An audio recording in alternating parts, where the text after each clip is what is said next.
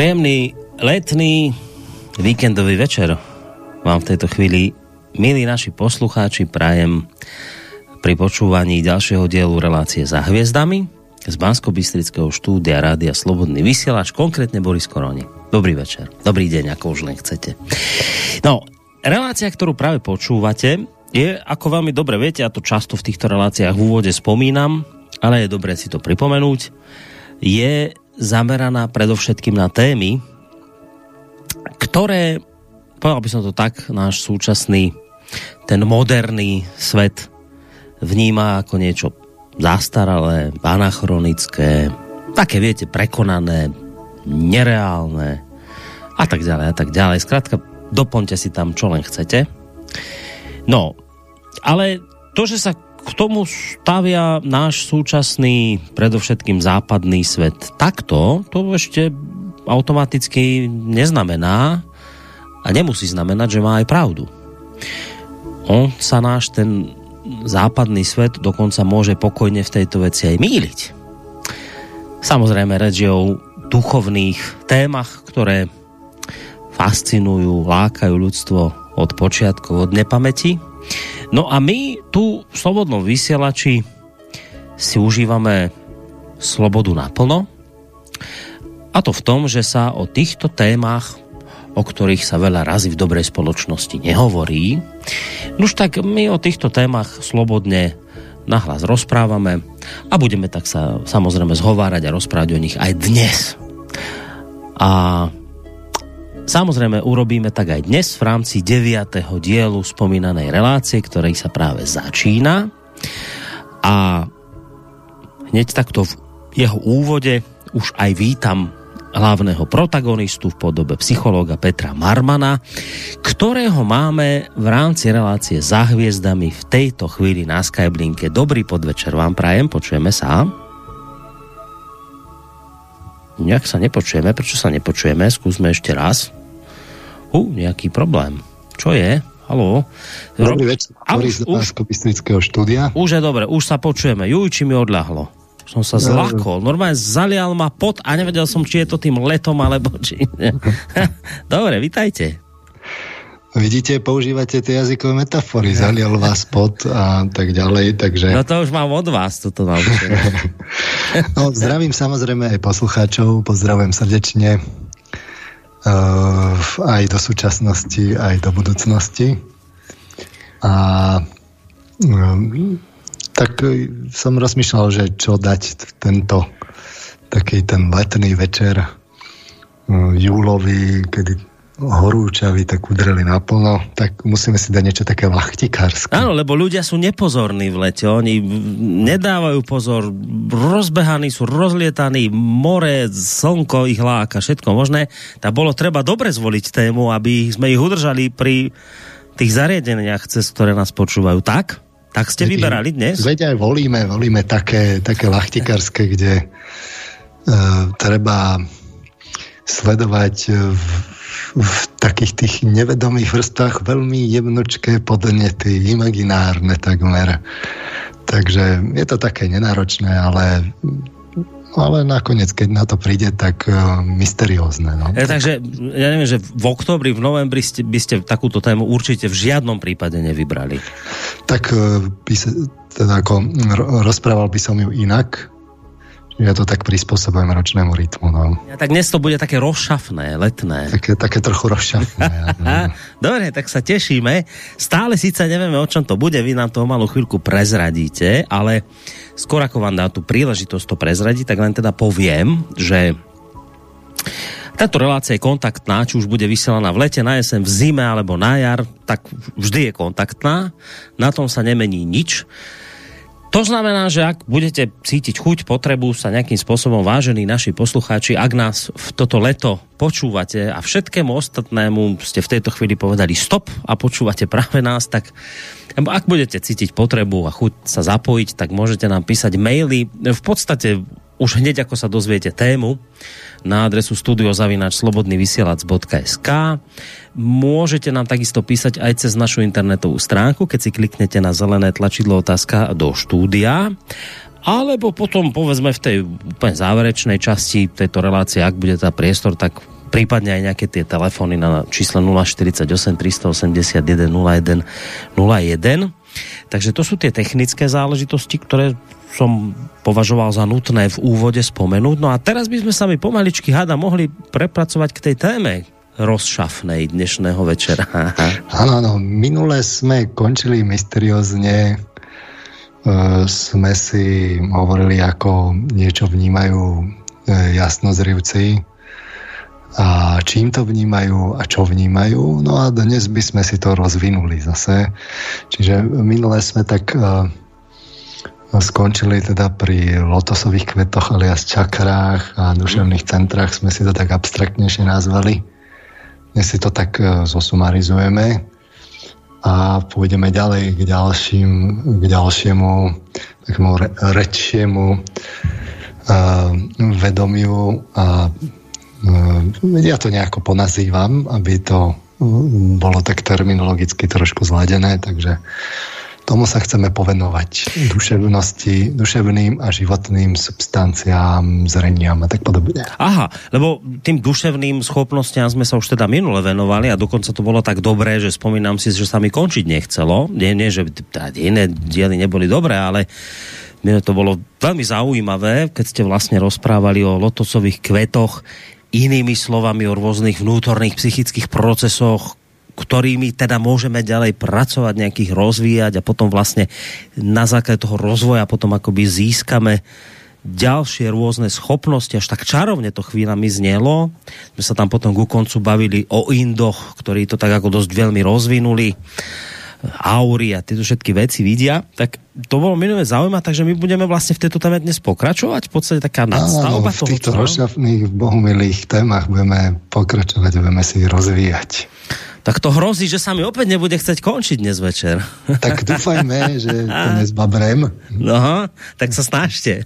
Nebudem, robiť no. pre, nebudem hovoriť prekomplikovane. Musím to prispôsobiť letnému času. Presne tak. Isté cítite rozšafnosť aj hneď zo samého úvodu. No takže, dobre, tak sa do toho pustíte a poďte nás hneď na úvod zaujať. Áno, aby sme áno. letne mám, neutekli od... Mám to taký kontrast. Tak, akurát dnes som absolvoval besedu k umelej inteligencii a, a výchove, tak hmm. tam boli také zase vážnejšie témy. A ja mám pocit, že to prednášal Emil Pálež, ak sa nemýlim. Však? No, ja som tam bol tiež prizvaný na, na besedu. Áno, lebo s Emilom my plánujeme v tomto smere dve relácie už v dohľadnej Aha. dobe vyzerá to s tou umelou inteligenciou, že pozor na ňu, ja všetkých upozorňujem, viete, o tej našej spoločnej relácii. Ja no, už... veď ja som to už aj počul, tie prednášky, takže máte sa na čo tešiť. E, no. Zoberte si za sebou vreckovku, aby ste mali kam plakať. no, to poviete, aby som si zaplakal, potom sa za tým usmejete. no. No, vážne témy sú, vážne, skrátka, vážne. ale tak my poďme, teda odľahčíme to. Tak. Takže ja by som začal najskôr takým voľným zhrnutím, ktoré by som rovno tak e, trochu dos, rozviedol. Čiže tieto opakovania nech nie sú len také, že opakovania, ale nech aj niečo nové prinesú. Mm. Takže čo sme si v týchto reláciách hovorili? V podstate sme si hovorili o emóciách od základných cez sociálne až po morálne, o prepojení s telesnými procesmi od najhlbšieho nevedomia spojeného s parasympatikom a sympatikom, ak si pamätáte, cez plazy emócie, hlboké nevedomie spojené s mozgovým kmeňom, cicavčie sociálne emócie, to bolo nejaké takéto stredné nevedomie, by sme to mohli nazvať, spojené s hipokampom a koncovým mozgom až po morálne ľudské emócie do vedomia až k prednému laloku mozgovému. Čiže to boli také tie prvé relácie, také tie komplikovanejšie, slúžiace na odradenie lachtikárov.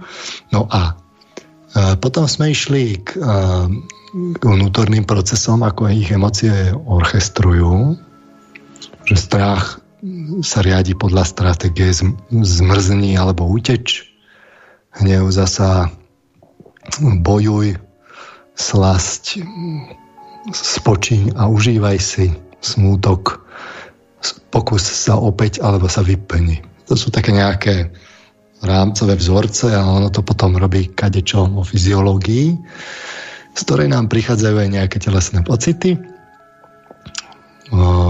vnemy, ktoré stoja na pomedzi medzi telom a dušou, alias medzi fyziológiou a psychikou. A máme okrem vonkajších zmyslových orgánov aj vnútorné. Cez tie vnútorné vnímame zmeny, ktoré sa v organizme odohrávajú a ktoré emocionalita orchestruje, keď niečo orchestruje v tele, tak tam aj zanecháva stopy a cez tie vnútorné zmyslové orgány my niečo kadečo vnímame. Niektoré veci sú ľahko vnímateľné, napríklad ja neviem, vnútorné teplo, chlad alebo vonkajšie zježenie chlpov, zrýchlenie alebo zadržanie dýchu. To je pomerne ľahké, ale sú aj ťažšie, povedzme, pocity v brušnej dutine, stiahnutie hrdla, nejaká taká mierna ťažoba, až, až veľká ťažoba na srdci a, a toto všetko nám postihujú metafory, že nás napríklad obleje studený pot, ako ste hovoril. Mm-hmm. No a my tieto vnemy viac alebo menej vnímame. Niektoré sú ľahšie, niektoré ťažšie. A ono nám to dotvára hlavne teda intenzitu emócií. A dokonca podľa týchto pocitov aj rozoznávame, že akú emóciu prežívame častokrát. No a potiaľ to, by to bola hlavnoprúdová psychológia. No a potom sme začali prechádzať takým uh, už uh, viacej duchovnejším témam, kde to už je také už mysterióznejšie. Čiže uh, tieto pocity sú sprevádzané aj imaginárnymi pocitmi, kedy sa fyzicky v tele alebo vôbec, alebo takmer vôbec nič nedeje, a sú prežívané len vnútorne. Dnešný kognitívny neurovedec by to módne nazval, že, že ich modeluje len mozog v rámci nejakých vnútorných modelov. Skrátka, že sa odohrávajú len vo vnútornom svete. Podobne ako, ja neviem, sen sa môže odohrávať čisto vnútorne. A my si povedzme, že sa odohrávajú tak niekde na pomedzi tela a duše, viacej v duši, takéto tieto imaginárne pocity. Typický príklad je snívanie a zmenené stavy vedomia. Sme, už dnes vieme, že aj bdelá kóma podľa nejakých zmien v tele byč by sme ani nezachytili, že niečo sa odohráva v duši človeka, takéhoto človeka v bdelej kóme, ale, ale vlastne sa zistilo, že ten človek je bdelý, len to nevie prejaviť. No a tomu zodpovedajú aj tie metafory, tiež to tak trošku vzletnejšie, zachytávajú viacej tak básnickejšie. Sme ich túžby sa dotkli, cítila jeho spalujúci, elektrizujúci pohľad, zahalila ho svojou láskou, dotkol sa ho mrazivý chlad lahostajnosti. A to je niekde na pomedzi, že niečo sa tam deje, aj fyzicky, fyziologicky a niečo už aj nie. My to tak viacej približíme a približujeme. No a to dôležité na tom je to, kde potiaľ to by to ešte aj tá hlavnoprúdová psychológia tak zobrala, mm. hoci už by to nebol taký ten hlavný prúd, je to niekde tam viac okrajové, že si tak myslia, že dobré, čo z toho vyplýva. No a tu je práve taký ten predsudok o, modernej empirickej vedy, že sa dostávame za hranicu ako empírie. V okamihu, keď prídete k tým vnútorným modelom, tak ste za hranicou empírie. Čiže aj keď máte umelú inteligenciu a ona tam niečo vo vnútri si kutí, vy vidíte tie následky, ale že kde to je, to sú len nejaké čísla, začína to byť také za hranicou. Niečo v nejakom takom black boxe. Tak e, podobne to má človek, že konec koncov umelá inteligencia dnes čerpala uh, z poznania človeka. No a tieto imaginárne pocity čoraz viacej môžu opúšťať hranice tela. Uh, ak sa ide teda po evolučnom rebríčku emócií, tak zvlášť dobre to vidno na sociálnych emóciách. Tam sympatia a láska sa z nás akoby vylieva von. Cítime, akoby prúdy išli od nás smerom von, že prekračuje to hranice tela. No a keď k tomu ešte zoberieme to, čo sme si hovorili o zotrvačníkoch, to znamená, že emócia sama o sebe je nejaká dočasná epizóda. Vznikne na základe nejakého podnetu, potom od, odzenie ale keď sa deje opakovanie, tak sa zapisuje predsa len niečo do homeostázy a vznikajú nálady, tie už sú dlhšie, už je to súvisí so zmenou homeostázy a s podmienovaním. No a môže sa to zapísať aj trvalo do duše, ako črta osobnosti, alebo do tela, ako nejaké somatizačné a genetické zmeny. A aj tieto imaginárne pocity môžu sa stať akoby tak trvalo prítomné, že viacej tak vystúpia do popredia, keď sa na ne sústredíme a nejako tak ustúpia, keď, keď sa im nevenujeme. My sme si teda túto zotrvačnosť nazvali teda akože zotrvačníky. No a ono to môže mať veľmi zvláštne prejavy aj, aj v, povedzme v klinickej praxi. Čiže pri úzkostiach môže človek cítiť také až cudzie pocity v bruchu a pri depresiách môže mať končatiny akoby tak mimo svoju vládu, že sú akoby cudzie. A to už sú také trvalo prítomné imaginárne pocity hej? a nie je to žiadna, žiaden špás. A môžu to byť veľmi vážne veci. A až ktoré smerujú povedzme až k štiepeniu osobnosti veľmi vážnej psychickej poruche potom.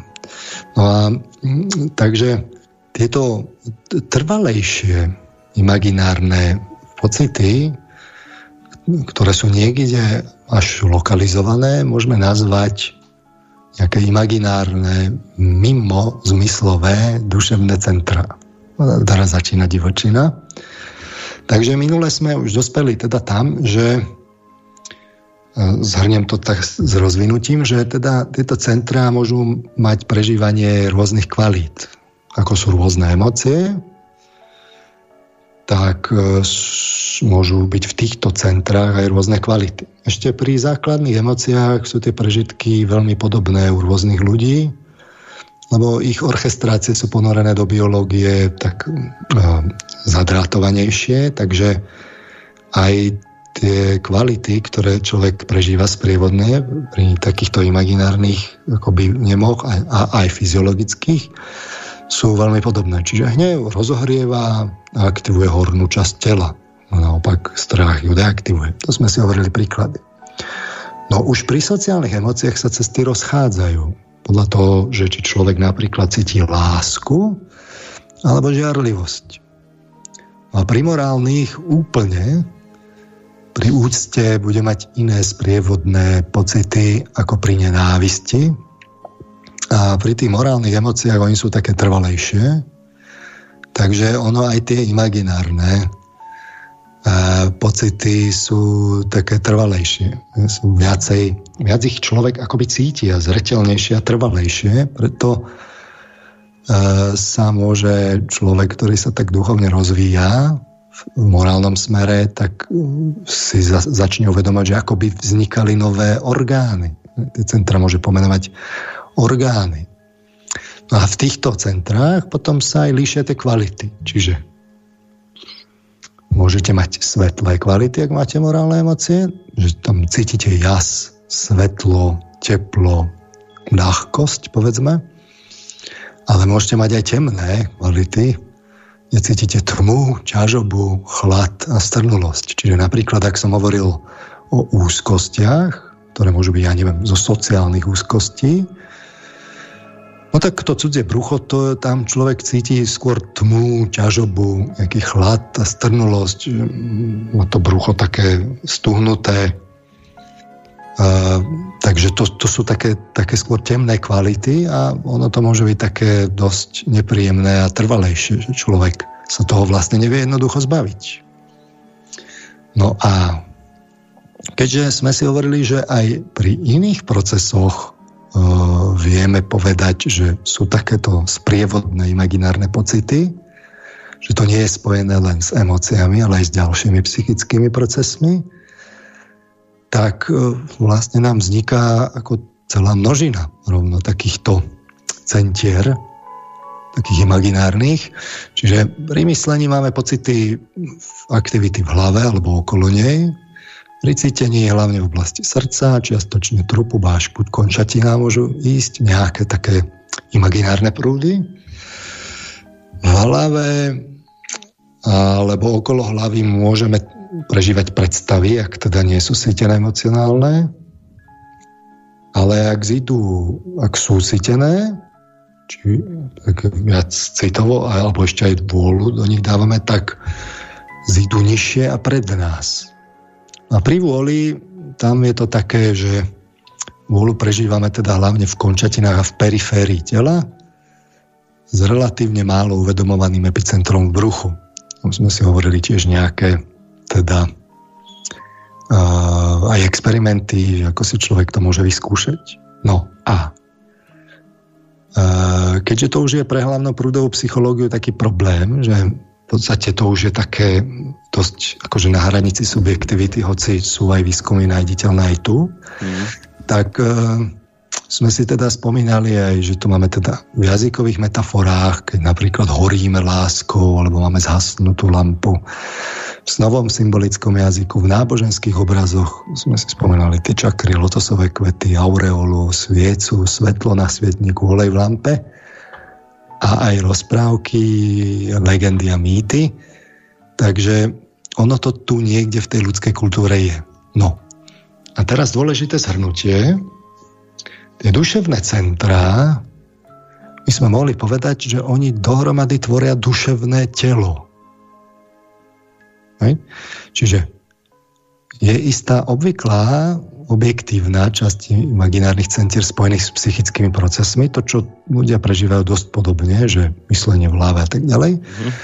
V Oriente sa to nazývalo teda tie lotosové kvety, súvisí to teda so psychickými procesmi.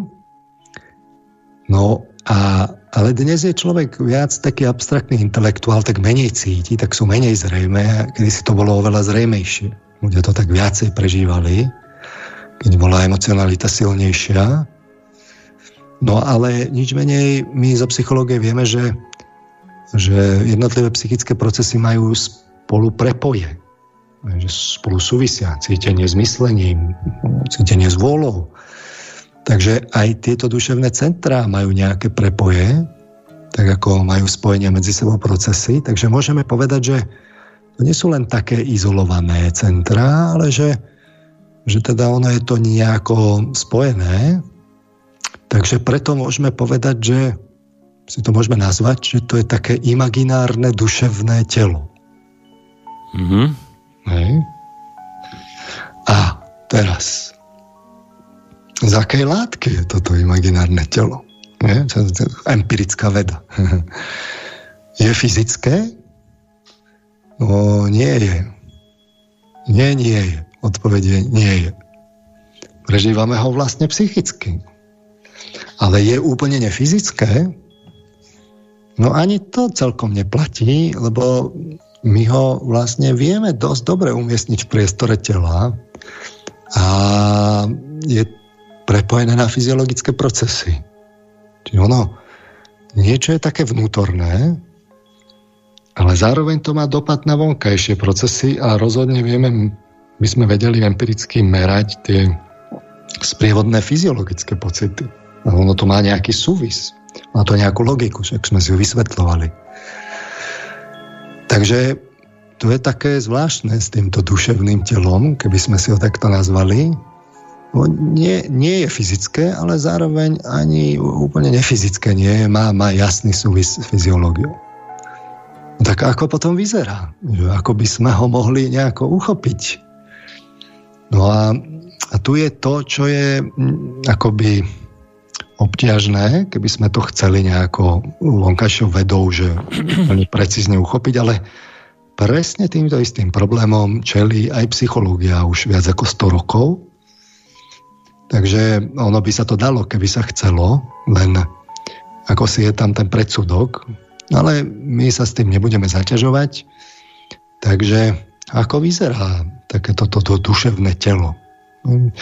A teraz e, by som bol rád, keby poslucháči si ho tak ako prežili, že to je veľmi dôležité, lebo aj tzv. ezoterikov, že oni sa tak snažia a aj tie, tie, tie, tie čakry, aj kopu ľudí, aj kopu je o tom poznania a nakoniec, keď to človek sleduje, tak ono nie je úplne konzistentné, to poznanie sú rôzne tradície.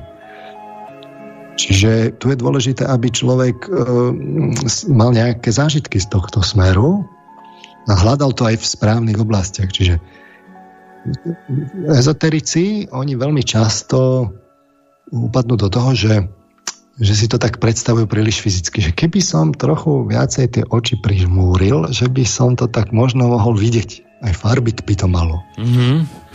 No, ale to je ten omyl, že to si tak predstavuje fyzický človek, ktorý je príliš fyzicky orientovaný. Oveľa lepšie si to predstavíte, keď si to budete predstavať psychicky. Čiže Uh, skúsme si k tomu povedať nejaké také tie pomocné predstavy. Čiže no, tak ako vo fyzickom tele platí, že to, čo používame, to nejakým spôsobom sa rozrastá, byť svaly. Keď ich budeme používať častejšie a zaťažovať, tak nám budú rásť. No tak aj v tomto duševnom tele to platí. Ak používame napríklad myslenie, tak oblasť hlavy toho duševného tela, ktoré sme si nazvali, bude väčšia. Budeme mať viacej, viacej štrukturovanejší pocit, že v tej hlave to máme. Keď budeme používať cítenie, tak oblasť okolo hrude bude taká bohatšia. Budeme cítiť, že keď sa nám rozrastajú emócie, máme väčší rezervoár potenciál, tak, tak aj imaginárne pocity budú také akoby robustnejšie a budeme cítiť, že sa to rozrastlo. Aj s volou to bude podobne. Čiže čím viac, čím častejšie používame psychický proces spojený s nejakým týmto duševným centrom imaginárnym, tým viac budeme mať pocit, že je teda väčšie. A naopak, to, čo nepoužívame, v prírode vidíme, že zakrnieva. Ak nepoužívame mozog, odumiera nám. E, neempatický, chladný človek bude mať v duševnom tele nejakú takú e, bude to tam nejaké také, takú spotvoreninu, karikatúru, bude to zakrnené. Niečo na spôsob rastlín. Alebo niečo rastie a kvitne, alebo niečo vedne a schne a postupne atrofuje.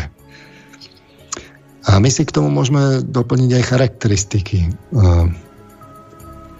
povedzme svetla, tepla, pohybu, sily, lebo ono sa to dá nejako a, a, analogie v tomto smere hľadať.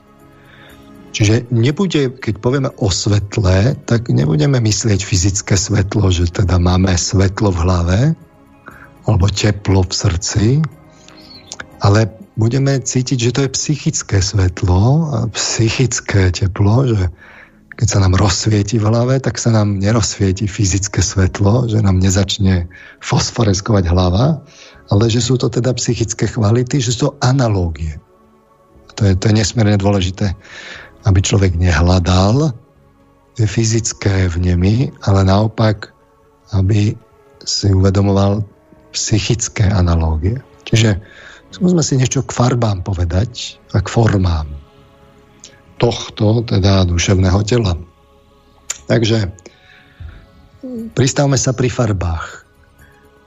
Z, z, z jedného pozemského pohľadu by sme mohli ísť od vôle, povedzme, k mysleniu. To bola taká škála. My sme si tie popisovali, že teda na jednej strane je myslenie v oblasti hlavy, na druhej strane, na opačnej strane trupu je E, centrum vôle. No a teraz, keď idete od vôle k mysleniu, to idete ako keby od energie, že je tá vôľa, k nejakému pokoju myslenia, také rozvahe. Čo inými slovami povedané, od teplých farieb by ste išli k chladným. Čiže od nejakých červených, červenej k modrej. A ľava, keď sa na to pozriete, je gulatá, lepkatá, to podstatné je vo vnútri, ale návonok ona je stojatá, ona sa nehybe. Čiže je to niečo, čo je nepohyblivé. Naopak končatiny majú zvonku svaly, sa hýbu, tam je ten pohyb, energia. Takže by ste to videli, a teda aj, aj, aj, aj v bruchu, by ste to videli teda v teplých farbách, než to pri tej hlave v studených farbách. To by bol pohľad, to sú také tie analógie psychické, to by bol pohľad e, z takého pozemského e, smeru. Keby ste sa pozreli ale z duchovného hľadiska, e, tak by ste zistili, že myslenie je vlastne také najviac pohyblivé, také niečo ako blízkanie sa. Duša tam je najviac otomotnená. To, to, to sú bleskov, bleskovky. Vôľa naopak je najviac ponorená do zeme. Našou úlohou to, a do fyzičná, našou úlohou je práve vyprostiť vôľu z hmoty. Ona je príliš tak akoby viazaná na končatiny, na ten pohyb v nich a my to tak zo začiatku nevieme nejako vymaniť z hmoty. Tu sa len pozvol naučíme. A na druhej strane myslenie síce je akoby uzavreté v tej lepke, ale vo vnútri to, to ide bleskovo a tam to nejako sme odmotnení, že keď sa tak zamyslíme, tak sme akoby tu nie sme. Takže z toho duchovného hľadiska by boli farby videné zasa inak. To môže vytvoriť takú, e, také akoby protichodné e, informácie. Ale my hovoríme o analogiách farieb, tak ako sa javia imaginatívnemu zreniu, niečo ako synestézie, že by ste mali povedať, že aké farby sú zimné a letné mesiace. No, tak mesiac je teda dosť abstraktný pojem, ale predsa len, že zážitky v zime sú chladné, takže by ste asi použili chladné farby. Když to letné mesiace, tam zažívate pocit tepla, tak, tak sú teplé farby. A ja som teda hovoril príklad študentky, ktorá to tak mala v synestéziách a naozaj mala tie teplé farby k teplým, teplým mesiacom a chladné k zimným. Čiže keď hovoríme o farbách, alebo keď jasnozrivec hovorí o farbách, tak on nehovorí o nejakých fyzických farbách, ale hovorí práve o analog, analogiách farieb, o tom, čo sprievodne prežíva. A ono to má svoj význam, nie je to od veci, to je, treba to brať ako takú nejakú synestéziu. Takže toto je príklad k farbám, čiže ak uh, máte človeka, ktoré, ktorý je rozvážny, ktorý veľa myslí, je taký pokojný v tom myslení, tak by ste mohli povedať, že jeho duševné centrum, ktoré má v oblasti hlavy, tak rozlieva taký pokoj na zbyš, zbytok jeho duševného tela. Vlastne tlmí emócie, aby nemali nejaké výbušné prejavy, aj vôľa bude taká sústredená, cieľavedomá a celkovo tým pádom, keby sa na takéhoto človeka pozrel jasnozrivec, tak bude hovoriť, že no tak tento človek má také tie chladnejšie farby, povedzme môže tam mať veľa modrej, modrastej mm-hmm. hej, a tak, takéto, takéto akoby farby tam vidím v jeho útvaroch.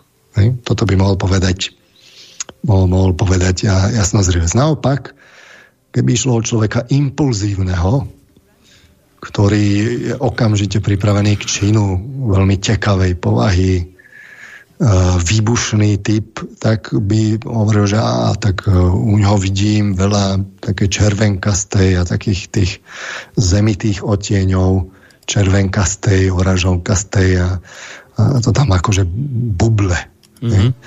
Čiže Takto treba vnímať farby. No, pozrieme sa k formám. Tu je dôležité, že, že no, ale cez tie formy niečo tečie. Ono to niečo spracúváva. Vidno to na emóciách, že hlavne teda tých sociálnych a morálnych, ako, ako to z nás tečie smerom von. To čo, to, čo rastie, to, čo sa zväčšuje, tak to z niečoho čerpá. Uh, alebo, sa to, uh, alebo naopak akoby niečo prichádza zvonku a sa to potom zhusťuje. Čiže odkiaľ kam čo tečie. Hm?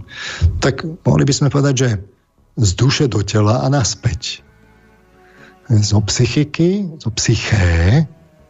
Zaujímavé, že psychológia je teda veda o psyché, o duši, no ale keďže teda psychológia má s tým problém, tak sa zo psyché stala psychika. Tak, e, ale nič ten smer psychika, telo tu je. Dá sa povedať, že aj teda z ducha cez dušu ide niečo do tela a naspäť, čiže my sme povedali, z kognitívnych procesov cez emocionálne až do fyziológie a naspäť.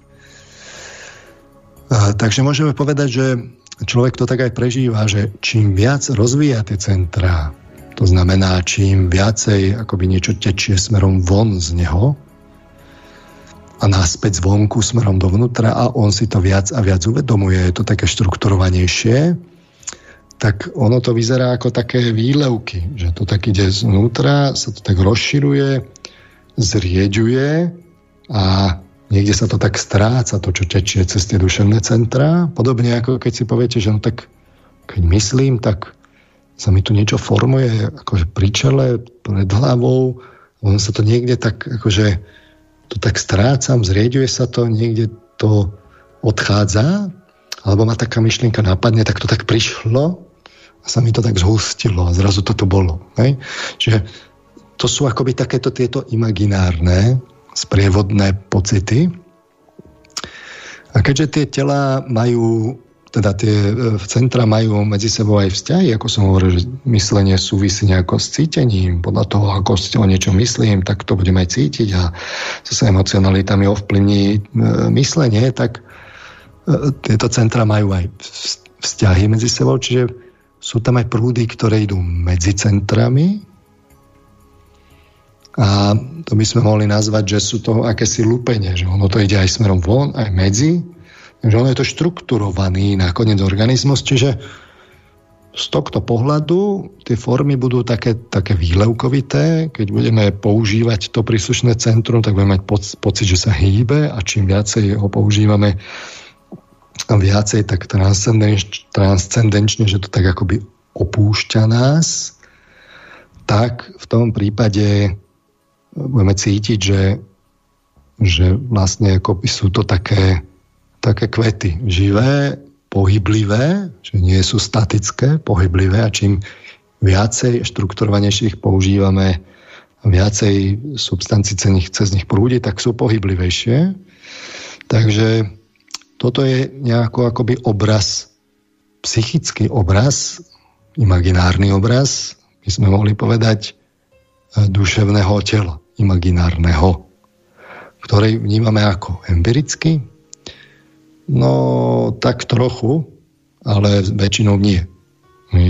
Skôr to vnímame trochu empiricky cez tie také sprostredkované pocity v tele, ale čím viac štrukturovanejšie to máme, tým menej je to fyzické. Čiže je to realita, nie je to realita, je to imaginárne, je to naozajstné, no tak čím e, emancipovanejšie budeme mať tie procesy, čím viacej v nich budeme vedomí, tým viacej sa nám to bude zdať ako samostatná realita, trvalá realita, v ktorej vlastne žijeme.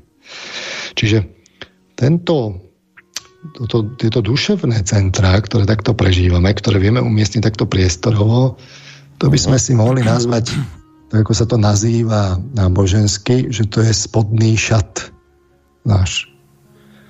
Spodný šat sa nosil v biblických dobách a vrchný šat. No tak toto je ten spodný šat.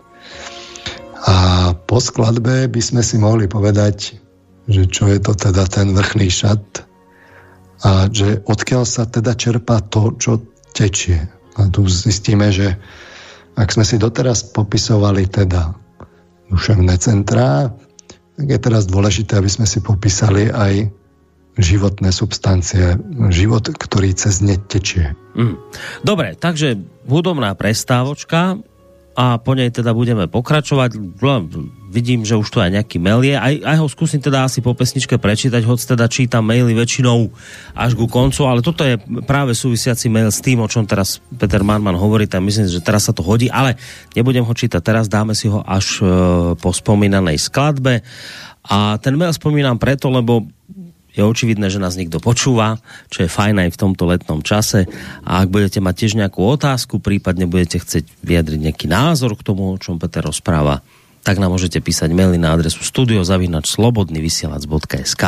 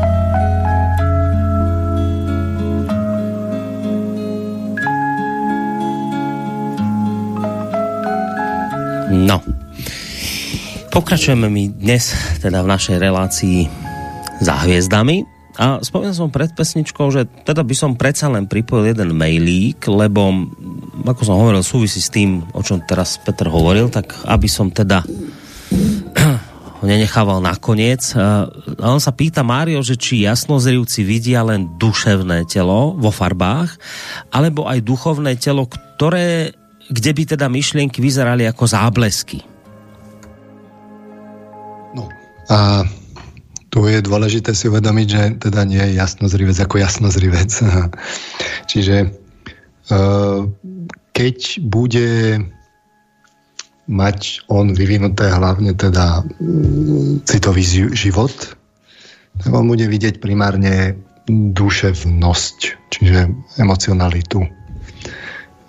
Nebude dostatočne kompetentný e, postihnúť myšlienkový život, lebo mu vlastne nerozumie, lebo ho nepoužíva. No, raz robím, hovorím extrémny prí, prípad.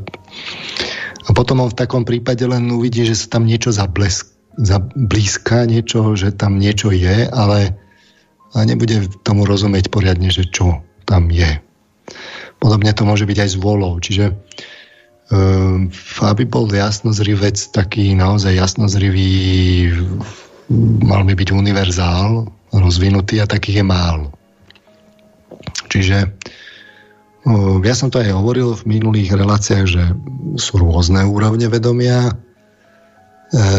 taký tí mm, duševný, taká tá prvá úroveň duševno-imaginatívna, tí budú vidieť teda hlavne e, duševný život a z toho duchovného budú vidieť také sprostredkované, že budú to vnímať ako také nejaké záblesky, ale nebudú vedieť, že čo presne si ten človek myslí, alebo budú tam mať len nejaké také obrazy, ale nebudú im rozumieť. Takže to, toto treba rozlišovať. A ďalšia vec je, treba rozlišovať aj čistotu zrenia. No ako náhle by jasnozrivec bol citovo zainteresovaný na tom, čo vidí, alebo mal nejaké také zlozvyky, vášne a podobne, on to bude silne skreslovať. On sa tomu v podstate až tak veriť nebude dať. Že nebude to mať ani tak výpoveď smerom k tej skutočnosti, čo vníma, ako skôr k tomu, že čo si on ako pod tým predstavuje. Čiže je to ekvivalent toho, ako keby ste sa s niekým rozprávali, teraz niekto vám niečo vysvetľuje, no a tak keď budete mať skutočne akože čistú dušu, budete ho pozorne počúvať, no tak viete, čo hovoril.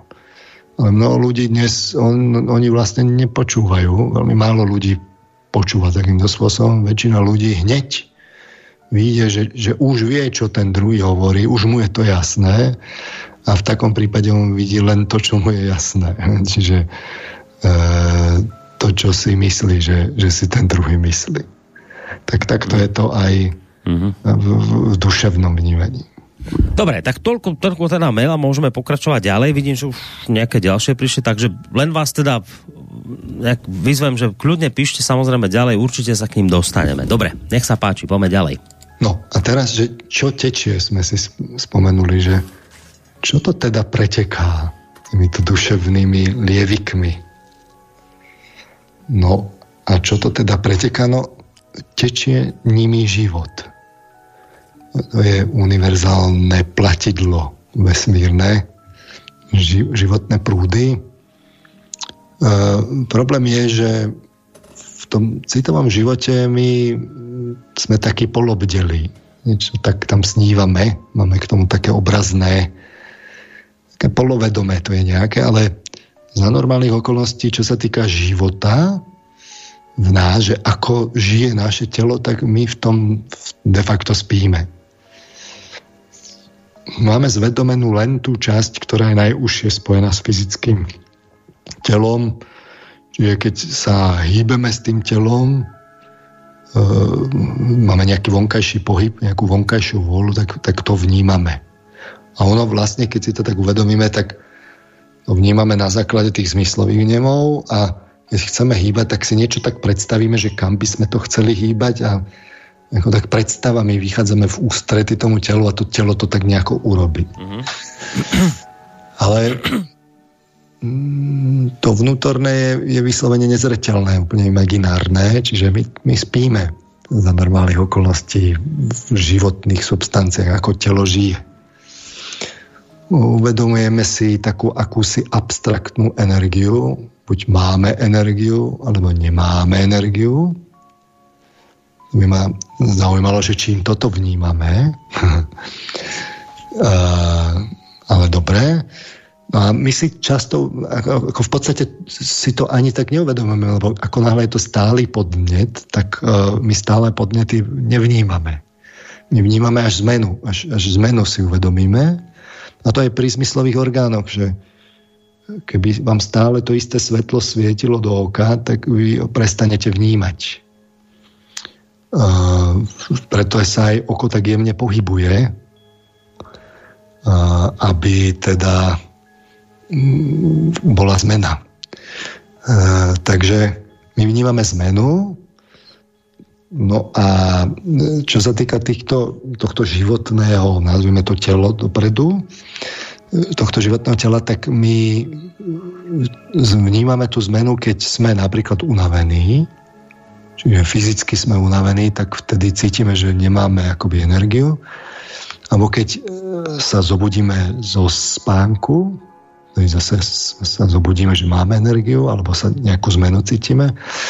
Keď povedzme vyhľadneme, zvlášť keď teda tak a, dlho nejeme, tak vtedy cítime, že nemáme energiu, do, doš, došiel metabolizmus. Alebo keď ochorieme, zvláštne vnímanie týchto životných síl máme, keď zažívame bazálne reflexy, napríklad vracanie, ženy môžu potvrdiť, keď majú pôrod, že zrazu majú také vnútorné pocity, o ktorých vôbec netušili prvorodičky. Alebo povedzme pri vylúčovaní, príjme potravy a podobne. To sú také, to sú také tie vyslovene životné situácie, kde súvisí so životom, nie ani tak s duševno-duchovnou činnosťou. Čiže vtedy si tak uvedomujeme zmenu v energiách. A to je tak to, čo si uvedomujeme zo životného tela, že buď ten pohyb, e, alebo teda takú tú energiu. No a mm, ale teda uh, túto energiu spotrebováva naša duševnosť a duchovnosť. Čiže keď robíme veľmi silnú duševnú alebo duchovnú činnosť, tak vtedy sa to spaluje. My sme mohli povedať, že sa, sa to stravuje. Čiže pri veľmi silných emóciách e, zistíme, že v krátkom čase sme sa napríklad unavili. On môže aj, akože keď sa veľmi intenzívne smejete, smiech uvoľňuje vlastne, ale vy môžete e, zostať unavení. E, povedzme, pri sexualite je to podobne. Zažívate silné emócie, môžete byť unavení. E, keď zažívate veľmi silné afektívne reakcie, náhly, náhle zlaknutie, veľmi silný nával hnebu, vypetie vôle, tak to samozrejme stravuje životné energie. Keď e, zažívame zmenené stavy vedomia, čiže keď sa zobudíme, alebo naopak e, vplývame na niekoho sugestívne, alebo naopak nie, niekto na nás, e, že nás tak vlastne hypnotizuje, alebo zažívame davovú psychozu, alebo zvláštne je pri odpadnutí. Ak máte skúsenosť s odpadnutím, či už seba alebo niekoho, tak zrazu ten človek odpadne a potom sa cíti úplne slabý, pričom nemal nejaký dramatický úbytok energie, mohol, ja neviem, byť na, na gauči a len odpadnúť a potom ho tak striasa, až nemá energiu. Čiže kedy cítime zmeny, a ako ich cítime, no tak nejakým takým plávaním, brnením, rozptýlením, zriedením pozornosti, a podobne. Aj nejaké také toky energii môžeme cítiť, že niečo nám ide z hora dole, z, z dola hore a, a, tak podobne. Čiže uh, toto je niečo, čo si môžeme tak dosť imaginárne si to tak uvedomujeme. Vlastne ono je veľmi ťažké popísať, že čím si tieto energie uvedomujeme, že akým zmyslovým, kombináciou akých zmyslových vnemov si to vlastne uvedomujeme. Bolo by to také veľmi zaujímavé mať k tomu nejaký kvalifikovaný fyziologický posudok. Ale my si môžeme povedať, že ono to má nejakú logiku. Keď sa pozrieme na konštrukciu ľudského tela, tak ono, to, ono má svoju logiku, hoci sa nám to sprvu nemusí zdať.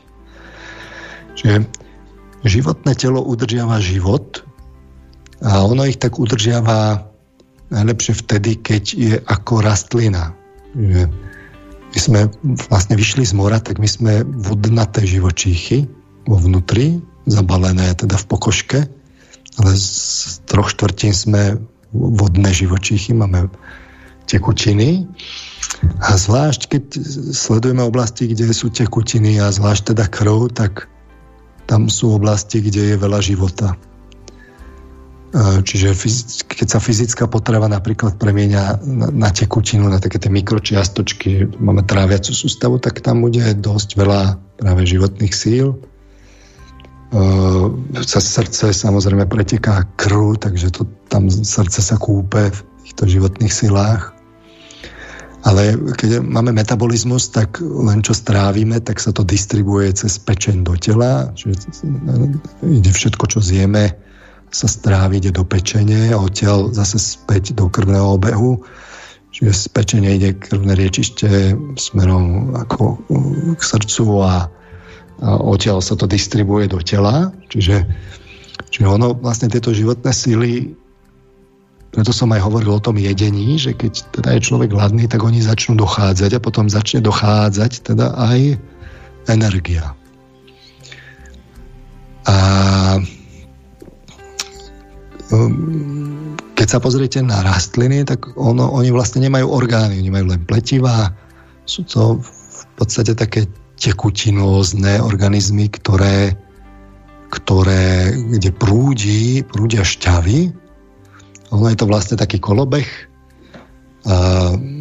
Do listov ako špecializovaných orgánov na fotosyntézu musí prúdiť voda hlavne. A potom, e, keď sa vytvorí cukor, e, glukóza, tak ona sa vlastne distribuje zase späť do rastliny, aby sa vedela vystavať rastlina. Takže ono je to taký, také, také prúdy, miazgy, hore-dole, e, kde sú životodárne tekutiny. No tak e, zvieratá, a poďažmo ľudia to majú tak, že je to také koncentrovanejšie v krvi. My nemáme miazgu, máme krv. Na obehu sa podielajú už aj orgány, čiže máme srdce, špecializovaný orgán na to. Ale keďže nefotosyntetizujeme, tak máme aj dýchanie a tam musí byť malý krvný obeh. Veľký krvný obeh ale za to je tam silnejší ten metabolizmus, takže to pečeň a tak ďalej. Čiže tam, kde sú veľa tekutín, tam treba hľadať životné síly, že tam je to hlavne o životných silách. Čiže e, zvlášť teda na povrchu v svaloch je veľa tekutín, lebo oni potrebujú veľa energie, takže v končatinách to sú také typické to je typický príklad. Vo vnútri je teda nejaká kosť, nejaká opora. A zvonku sú svaly hlavne a tam je veľa teda krvi, keď, ale keď sa to pohybuje a keď čím viac sa to pohybuje, tým viacej sa tam musí tej krvi čerpať, takže ono sa tam aj potom spotrebovávajú tie životné sily a aj okolo teda končatín máme taký pocit, že to je také akoby najvoľnejšie. No. Ale zase na druhej strane ako som hovoril, v končatinách sme tak najviac zviazaní, teda s tou, s tou motou, že my potrebujeme práve to, čo je v tých končatinách nejako uvoľniť, aby sme to mali pre duchovnú činnosť.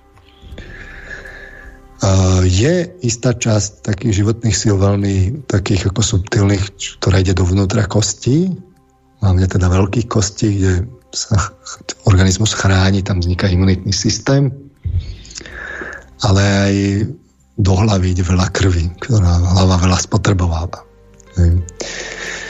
No a tu si musíme ešte uvedomiť, že sú zostupné a výstupné prúdy smerom dole a hore. My sme sa postavili, čiže e, odolávame tiaži, tak je hore a dole.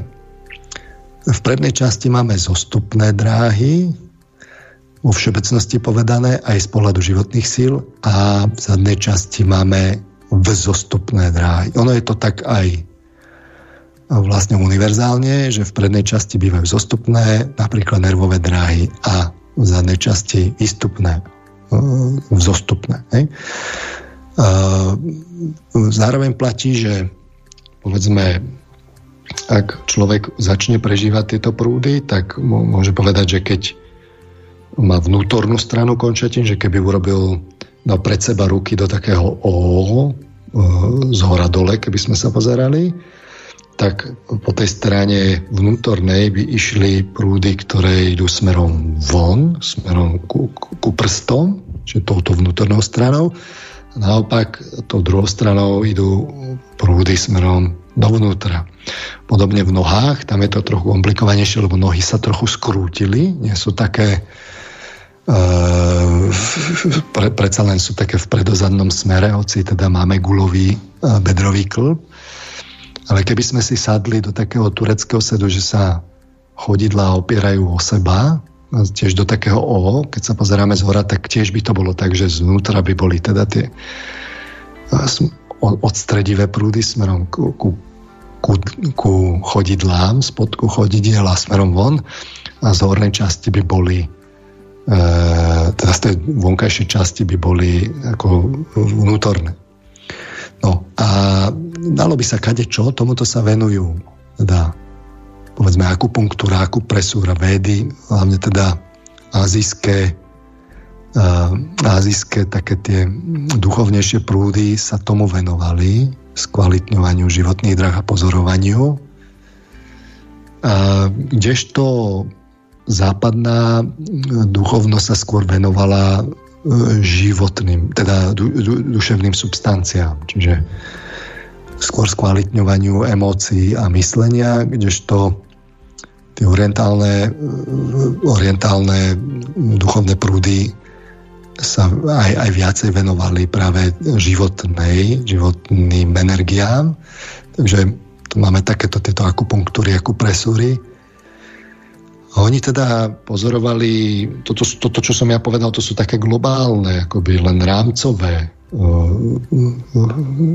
povedzme prúdy, ale ono je to vlastne tak, že uh, kde vykukujú akoby tie prúdy, tak vykukujú buď v epicentrách povedzme svalov, alebo naopak niekde, kde uh, sú akoby také meké, meké body, kde nič vlastne nie je, že to tá koža prikryla, lebo svaly, keď ich aj, hoci ich máme tak akoby pri, prilnuté uh, ku šlachami, ku klbom a kostiam, tak o, ne, nevyplníte optimálne ten priestor, takže tak, kde sú, kde tá koža je taká mekšia, tak tam uh, je tam viacej tie životné sily a dráhy, tak ako keby vy, výjdu na povrch a žiaria smerom von. A potom sú ovplyvniteľné aj že keď to tam zmačknete alebo preniknete tým kovom, tak vy viete akoby tú dráhu potom nejakým spôsobom ovplyvniť. A teraz je dlhá, dlhočízná diskusia, ako je účinná akupunktúra, ako nie je účinná akupunktúra, mm. uh, lebo to nie je vedecké a, a tak ďalej a tak ďalej. No tak to nechám na poslucháčov, že či si vyskúšali akupunktúru alebo nie. Ja som si tiež vyskúšal samozrejme niečo medzi časom som už začal vnímať, takže z tohto pohľadu e, to nechám na poslucháčov.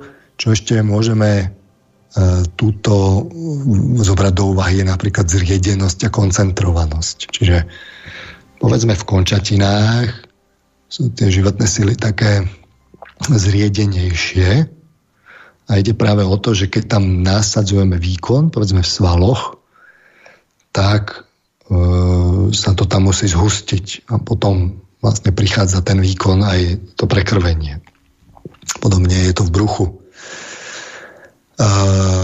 na druhej strane máme časti životného tela, kde to je koncentrované a preniknuté inými elementami. Čiže by sme mohli povedať, že no tak duša prenikne e, životné telo práve v oblasti hrude hlavne, tam, kde je epicentrum emocionality, že tam už je akoby nejaký nový element. No a to je zrovna tá časť v hrudníku, v hrudnom koši, kde sa prejde od takého toho rastlinného prúdenia šťav, ktoré vlastne nemá poriadne pumpy, do orgánov, čo sú už špecializované nejaké uh, tkanivá a až, až, až teda orgány, ktoré sú špecializované a samozrejme v tejto časti tak akoby najviac cítime cítenie. Takže by sme mohli povedať, že áno, teraz v oblasti brucha a končatín je to naše životné telo také na jednej strane zriedenejšie, na druhej strane akoby najmenej preniknuté vyššími zložkami v okamihu, keď začne prichádzať do rodného koša, tak tam začne ho vyformovávať e, duša, začne to prenikať, takže tam potom máme to centrum, ktoré súvisí s emocionalitou. No a keď prídeme do hlavy, tak to už je vlastne vidno, že to už je čistá divočina, že to sa za, za všetko akože zvonku sa akoby stiahne, všetko je vo vnútri v lepke. A tam už je to také veľmi, veľmi poprepájané a blízka sa tam, lebo tam už máte veľmi veľké elektromagnetické javy, lebo mozog tak funguje. E, na báze teda elektrochemických procesov, že tam vidíte, že tam zase vstúpila nejaká nová entita. Tá nová entita je vlastne duch. A to, ono to tak vlastne evolučne je, že, že ako človek, človek uh, sa vyvíjal, tak v zvieratách sa teda prenikla duša, to životné telo za, začalo vznikať vlastne duševné telo a vyrobilo, vyrobili sa tam orgány a sa to tak rozdelilo na pohybovú sústavu a takéto telo, kde boli orgány. A potom, keď prišli teda vyššie organizmy, tak postupne začal sa tak akoby mozog rásť, aj skôr teda tie emocionálny mozog, ale potom už až kognitívny mozog by sme mohli povedať, ako špecializovaná časť, kde by sme mohli povedať, že vzniká myslenie a to je potom tá časť duševného centra, kde my vnímame, teda že tam myslíme. Takže uh, v tej hornej časti, hlavne teda v hlave, je to už napechované. Tam už je to napechované tak, že sa tam stretá aj duch, aj duša, aj životné telo. Je to, je to obalené v lepke. Na druhej strane, na dru- ako protivá je, sú končatiny, kde to, kde to je také, že si tam živ- životné telo žije takým emancipovaným spôsobom relatívne. No, a mm, tak sa dostávame vlastne k tomu, že, že no dobré, a teda čo tečie a ako tečie, no tak keď robíme nejakú psychickú činnosť, povedzme, že myslíme, tak tam už začína byť aktívny až duch, preniká teda dušu e, a spotrebovávajú sa životné síly a je to v hlave a tam musí byť veľa krvi privedenej, ktorá, ktorá akoby saje ten život a je to veľmi náročné na spotrebu životných síl. Takže keď budete veľa myslieť, tak vy vlastne odsávate veľa životných síl. Tí mysliteľia, oni majú veľmi veľký konzum životných síl, takže ono to potom je tak, že keď niekto veľa abstraktne myslí, tak on potom nevie tak pri, pribrať. Má, si, povedalo by sa, že má rýchly metabolizmus, no ale ten rýchly metabolizmus má kvôli tomu, že že, že ten duch to tam spotrebováva. No, tuto vás, len, vôbec nechcem prerušovať, len aby teda ľudia rozumeli, lebo si viem predstaviť, že mnohí teraz sa, by sa chceli spýtať možno a sa nemôžu, tak to robím za nich ktoré teraz o tom myslení, že tam už sa zapája duch, ktorý preniká dušu. Ja viem, že ste to už v minulosti vysvetľovali, ale vysvetlíme ešte raz ľuďom, že aký je medzi tým rozdiel, že keď hovoríte o duchu a o duši, v čom je tam rozdiel? No, čiže uh, veľmi zjednodušene by sme mohli povedať, že duch súvisí s myslením a duša súvisí s emocionalitou. Čiže tam, kde je centrum myslenia, tam už nejakým spôsobom zasahuje duch. Nie, že by sme teda myslenie už využívali naplno a že by už bolo aj úplne naplno vyvinuté. Čiže ono je to evolučne najmladšia schopnosť. Sú to tie najpokročilejšie procesy. V podstate, keď sa na to pozrieme fyziologicky, tak je to oblasť predného laloka hlavne, koncového mozgu, čiže sú to neuronálne siete e, v, niekde v oblasti za čelom. Tam sú tie najpokročilejšie funkcie. E, ale som hovoril teda, že je tam napechovaná aj duša, takže tie stredné časti mozgu tie súvisia s duševnou činnosťou a to sú vlastne časti, ktoré súvisia s riadením emocionality všetkých tých orchestrácií. A prostredníctvom nervovej sústavy to zostupuje ďalej do tela a riadi hlavne teda vnútorné orgány a samozrejme aj svaly, aby sa nejako sme sa tak správali, pohybovali a tak ďalej. A všetky tie orchestrácie, ktoré sme si hovorili, práve riadi, riadia tie centrálne oblasti v mozgu, také tie stredné. No a e, to, to, kde sa akoby prejavuje tá duša, kde ju my subjektívne cítime, to je také zvláštne, že my necítime, že my necítime, že cítime v hlave. My cítime, že cítime v hrudi. A to je práve tým, že e, vlastne emocionalita ona musí orchestrovať práve akože e, činnosť srdca, dýchania, ale nie len to, musí orchestrovať aj všetky tie vnútorné procesy a aj, aj pohyb. Takže ono samotné, keď povieme, že cítime hlavne teda hruďou, tak je to tak všeobecne povedané. Ale jednotlivé emócie to môžu mať tak trochu inak. Čiže hnev viacej vyráža povedzme aj do končatí horných. Strach naopak sa stiahne z tých horných končatí. Ehm, čiže, ale vo všeobecnosti každá tá emocia niečo zažíva v hrudi. Že tam je to spoločné epicentrum, ktoré sa orchestruje práve z tých oblastí stred, stredných oblastí mozgu. Hej? Takže e, keď hovoríme o duchu, tak hovoríme o myslení, vyš, vyšších kognitívnych procesov, procesoch a tie, keď používame, tak máme pocit, že používame hlavne hlavu. Že to niekde v hlave používame. Mm. Hej?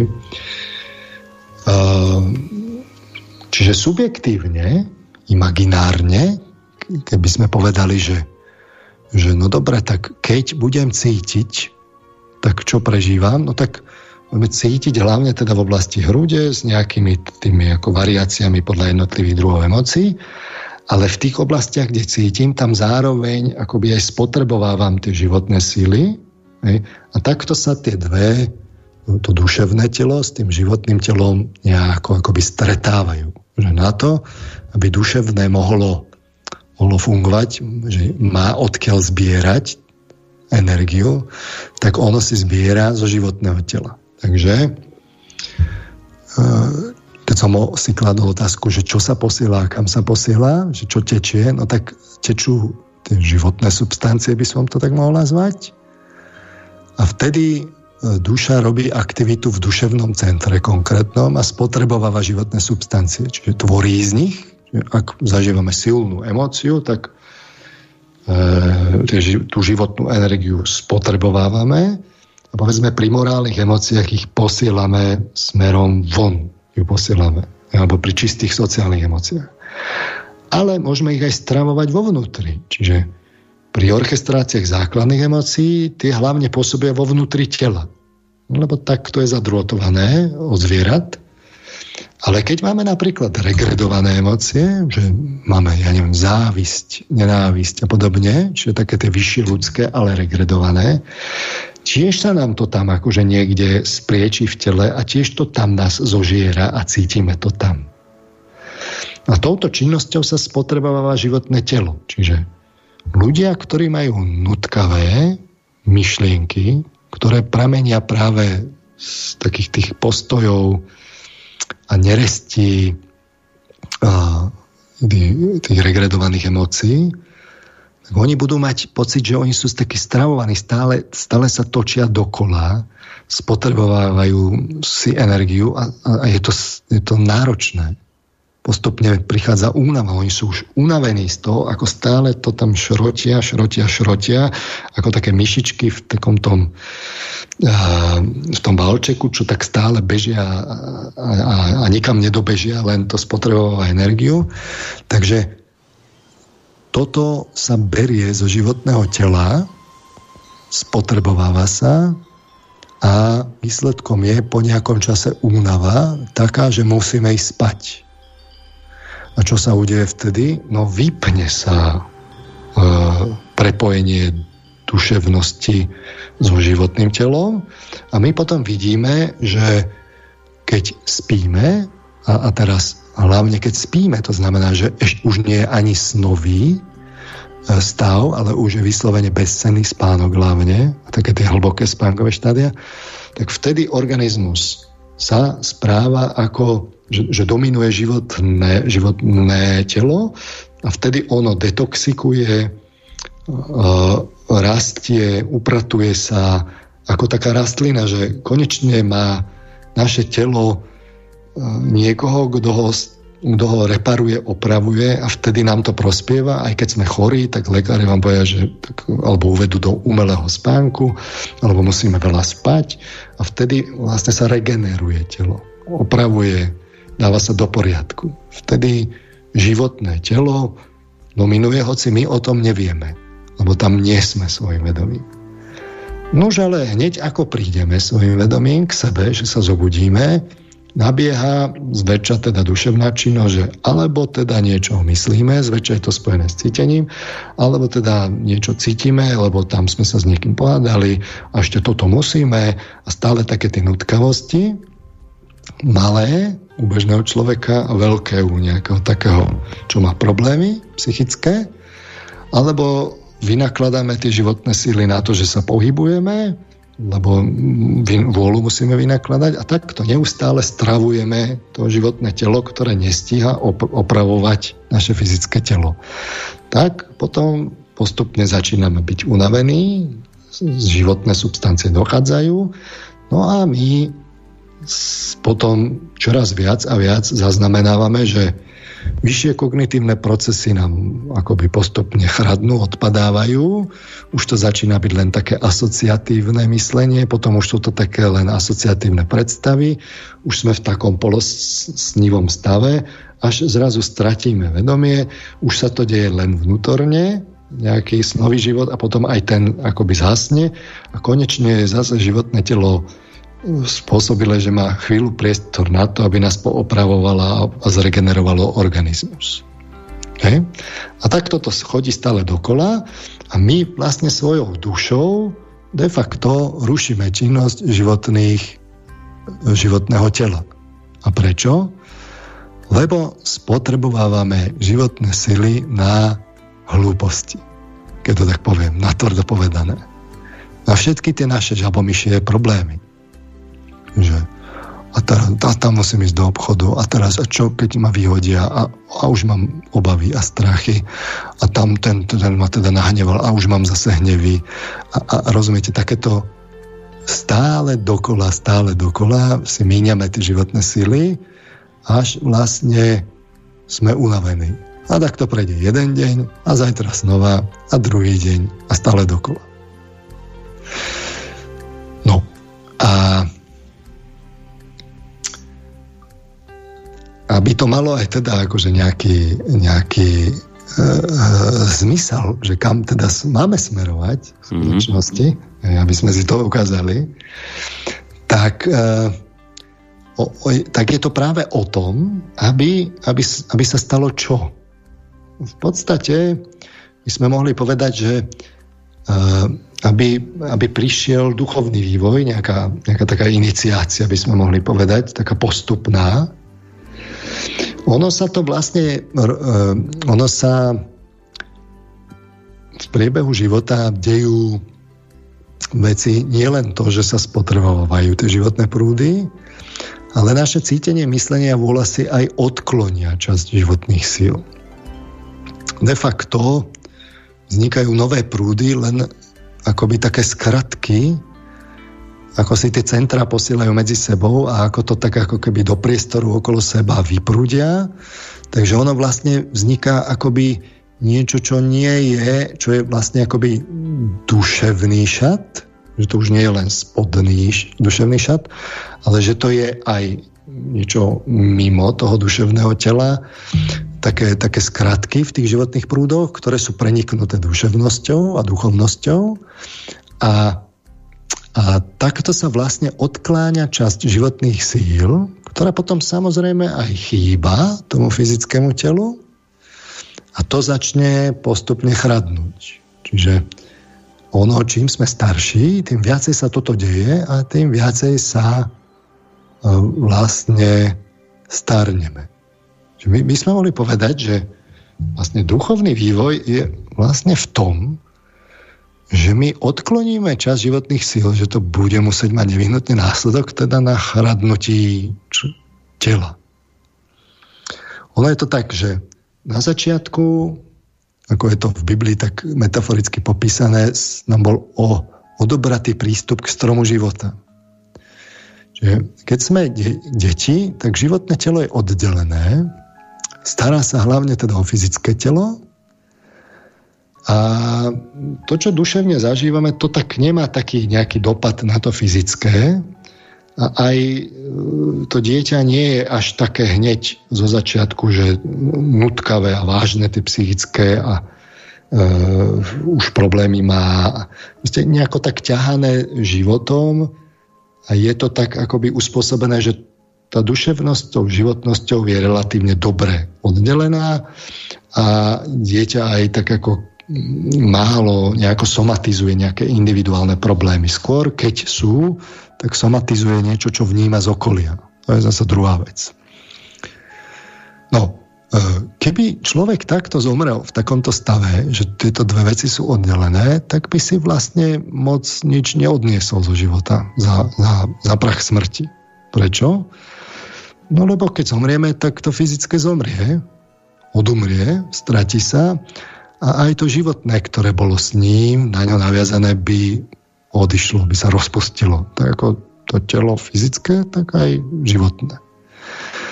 No, ale ako my teda napredujeme, tak postupne odkláňame prúdy.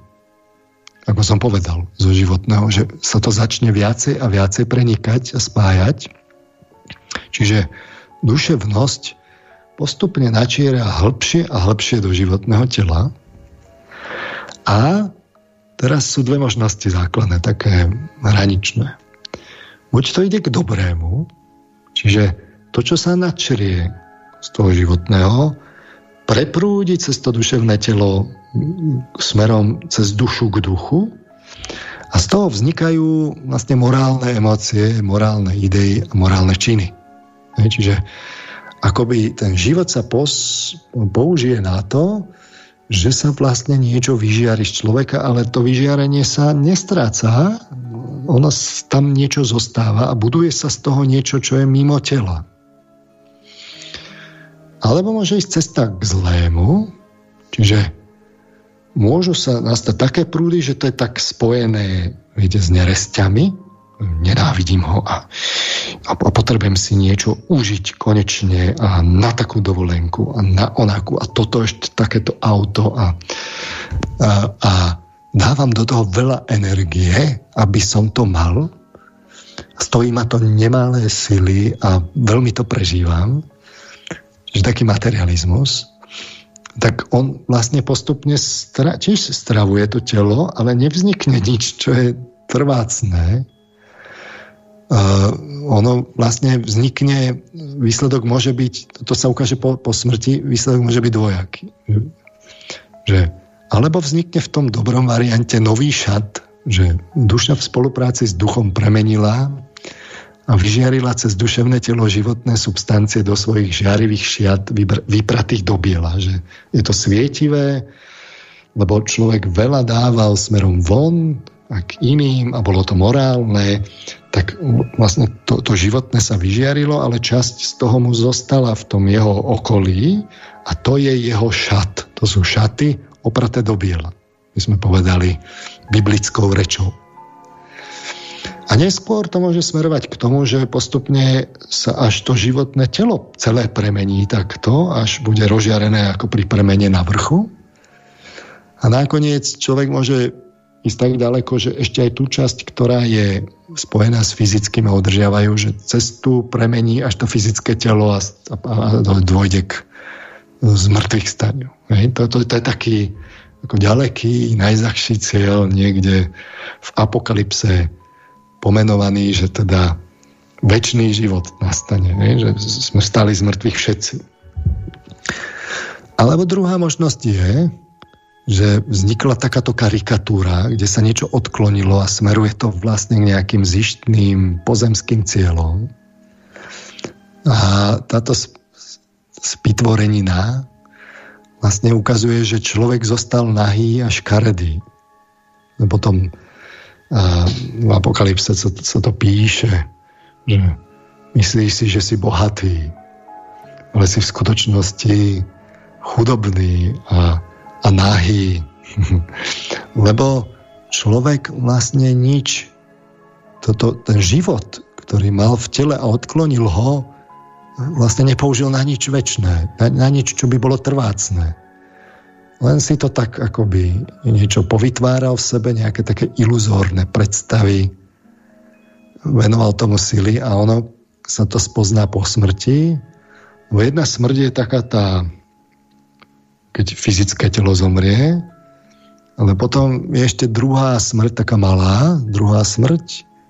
A to je, keď toto, čo si zobral zo života a venoval do duše, a, ale nemalo to akoby nič, čo by mohlo zostať, tak, tak sa to rozplýva, rozpadá a vlastne zažíva človek stratu, že všetko to, čo takto hanobil, tak nakoniec zistí, že sa, že mu, sa mu rozplynulo, že to stratil, že to nemalo význam a cíti sa ochudobnený, ako keď vám život prejde cez prsty a vy cítite, že ste ho vlastne žili márne.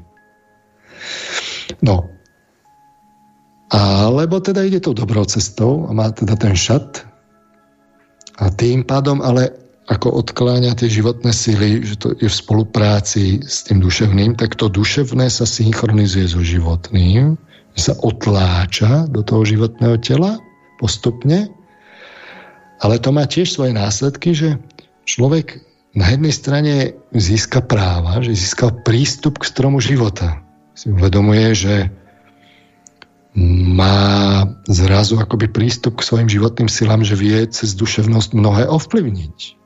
A to môže byť až prejavené, že pri nejakých uh, chorobách vlastne sa ten psychosomatický vplyv výrazne posilní, že on pozitívnymi emóciami vie ovplyvniť svoje, svoju homeostázu.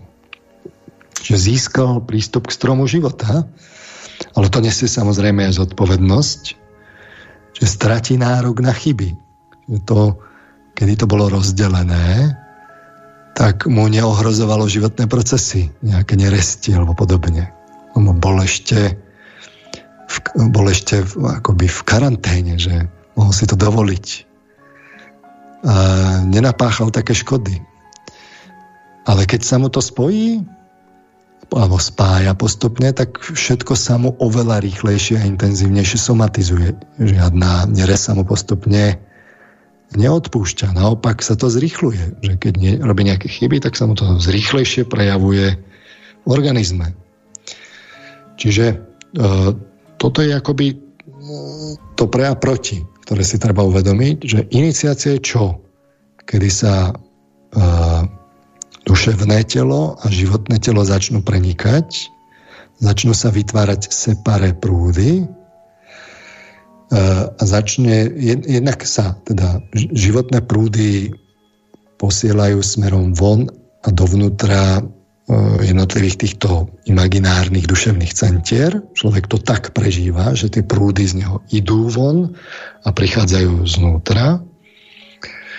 To, to prežíva ako tak, že niečo pre niekoho chce urobiť, obetovať. Tak vtedy vlastne čas svojich životných síl vy, akoby vyroní do priestoru a vďaka tomu mu príde nejaká odozva, povedzme imaginácia, že zrazu niečo uvidí. Hej. A druhá vec je, že vznikajú ale aj prúdy, že premieňa postupne, a to, to už je vyšší stupeň, že premieňa svoje životné telo. Hej. A e, toto samozrejme nájdete aj povedzme v tom čikungu, alebo v akupunktúre, ale hlavne teda v čikungu, že si človek povedzme predstavuje, alebo v niektorých ezoterických prúdoch, alebo v joge, si predstavuje o, nejakú gulu svetla nejakej konkrétnej farby, sme červenej v bruchu. Hej. A to tam máte ako, ako techniku. Že zrazu máte predstavovať gulu alebo bielu gulu povedzme v hlave, žiarivú červenú v bruchu a teraz máte to robiť toľko a toľko minút. No a čo, čo to vlastne je? No tak buď to môže byť také, ako že je to detská hra v istom zmysle, že si tam len predstavíte tú gulu, ale, ale vy vlastne neurobíte ten proces samotný, čiže ne, neevokujete tú vôľu, neuvedomíte si tie prúdy vo vnútri toho brucha a ne práve tým vôľovým výronom vlastne ne, nevytvoríte tú gulu, ale len si to tak tam predstavíte a vtedy je to taká detská hra? Alebo naopak si to tam urobíte, že tie duševné centra sa preniknú a čerpajú z toho životného tela a v takom prípade sa vlastne udieva to, čo sa udieva u, v pokročilom duchovnom vývoji. Hej. Takže treba toto rozlišovať, že kedy to je len taká akoby imaginatívna hra, ktorá sama o sebe tiež má ale nejaký význam, ale nie je to ešte ono. A kedy to už je používanie tých vnútorných orgánov, týchto imaginárnych, to nazvime. Hej? A e, dôležité je, že v okamihu, keď vy ste schopní používať jednak duševné centrá a jednak e, pracovať so životnými sílami, ako som povedal, a to ešte, čo som povedal, to je také, to, taký začiatok, tak v tom momente... to ešte stále len začiatok. Dobre. no, základné začiatok, pojmy a, ešte iba hovoríte v tejto. a, je to začiatok na úroveň dnešnej doby, že už je to také relatívne pokročilejšie. Už vôbec, keď toto, čo hovorím, niekto chápe, tak tak mm, má, moju, má môj obdiv. Ale na druhej strane viete, že tak e, môžeme ísť sa baviť o premenení na vrchu a, a, a ďalej, tak to už, to už budú to už budú, viete, také tie... Masaker. Že e, to už je vysoká vysoká vysoká hra, mm-hmm. sa hovorí. Mm-hmm. No, a však my ideme postupne, takže čo je teda ten vývoj človeka? Že ako to teda brať?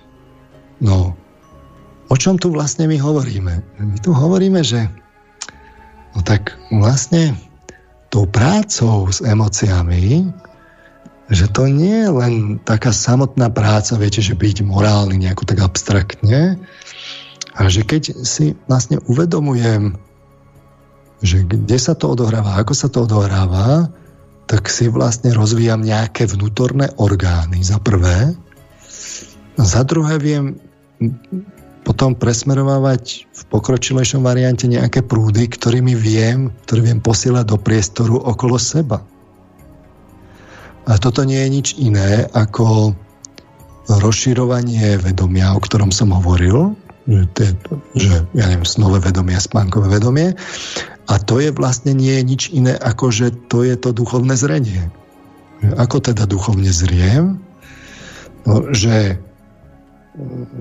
prežívam nejaký obsah a emóciu s nejakým morálnym imperatívom a smerujem to do nejakej oblasti, ktorú chcem vidieť, že chcem niekomu pomôcť, že hm, povedzme, čo, aký má problém, či už psychicky, alebo fyziologicky, aká choroba tam je, čo s ňou sa dá robiť, hej? Tak, tak ako sa to zrie?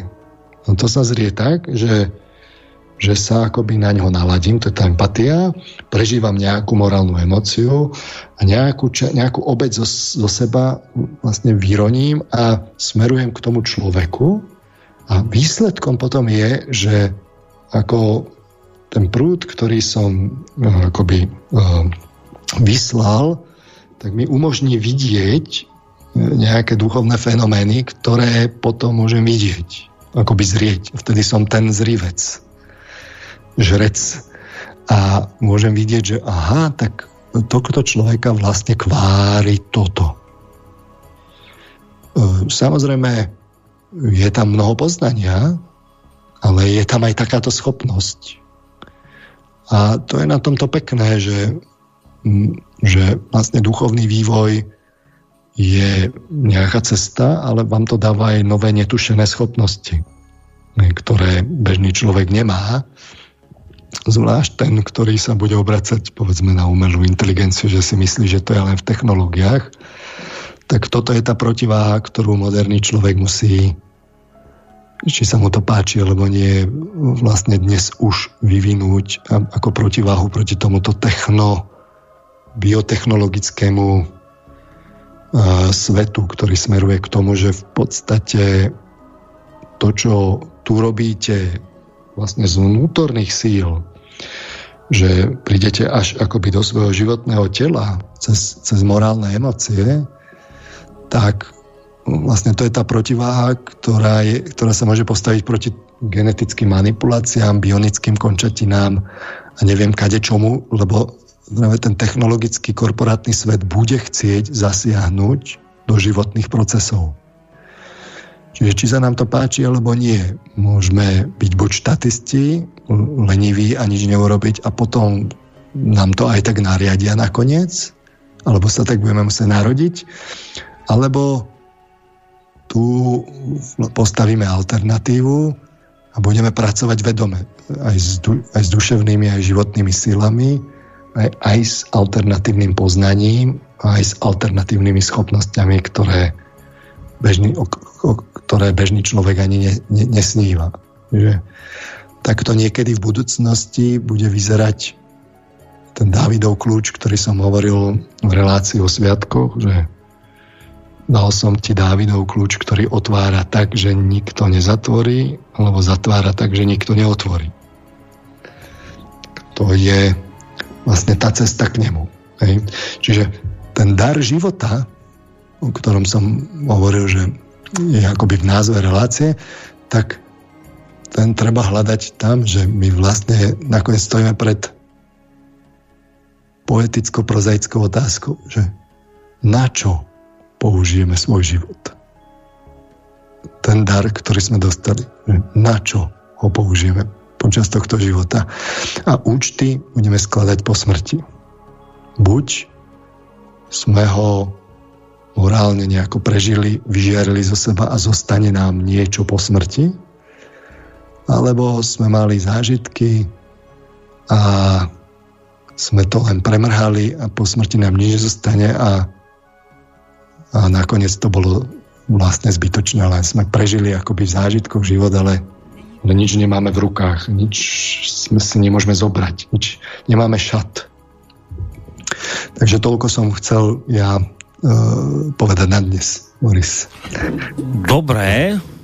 A keď teda mám pocit, že toto, čo ste teraz hovorili k záveru, že to bolo extrémne dôležité a teraz až sa škrábem po hlave, že mám pocit, že ani nie, nie som to tak akoby celé pochopil, čo vôbec nevadí, ale že ale to, čo ste povedali, mi to prichádza, že extrémne dôležité v e, súvislosti s dobou, ktorá prichádza. No, Dobre, však nie je koniec všetkým týmto reláciám, bude to vysvetľovať ďalej, však svoj nejakú tehličku k tomuto priloží ste aj Emil Páleš, keď budeme rozprávať o nedlho v relácii o umelej inteligencii.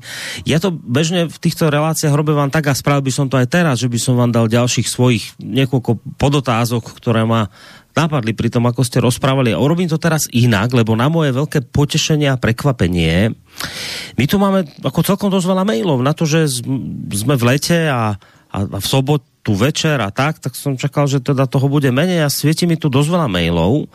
Tak asi tak, možno si dajme Tak, tak, tak ja, tak ja sa teraz tak upozadím, dáme skladbu a po pesničke by sme sa teda pozreli na tie maily, ktoré nám tu ostali a, a to by sme tak ako pekne podľa mňa mohli práve do tej pol, dokedy táto relácia má, má ísť, tak by sme to tak pekne mohli stihnúť, čiže všetko nám to pekne vychádza. Uh, takže hudobná prestávočka a po nej sa pozrieme na vaše maily, ale samozrejme tí z vás, ktorí ešte ste napísali a prípadne chcete sa niečo opýtať, k tomu, o čom teraz Peter rozprával, Marmar, tak samozrejme ešte máte tu príležitosť e, studio zavinač slobodnyvysielac.sk, to je naša mailová adresa, môžete ešte stále písať cez to zelené tlačidlo otázka do štúdia na našej stránke, alebo prípadne povedzme, že aj zatelefonovať, ale ideálnejšie sú tie maily, alebo teda tento tlačidlo otázka do štúdia. Takže čo, ja ideme na tú hudobnú prestávočku.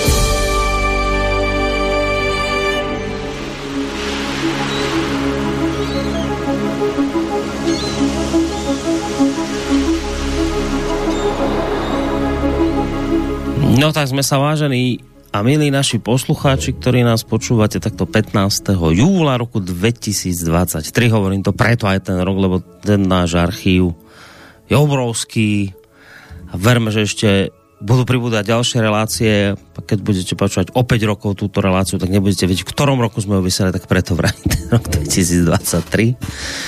Keď nás počúvate v tomto dátume, tak nás počúvate naživo a ešte to okrem iného znamená aj to, že sa stále môžete zapojiť do našej relácie svojimi otázkami, ktorých teda akože celkom, ako som už spomínal, hojne urodilo, takže tento záver relácie by sme teda postavili na tých otázkach, ktoré ste nám dnes napísali.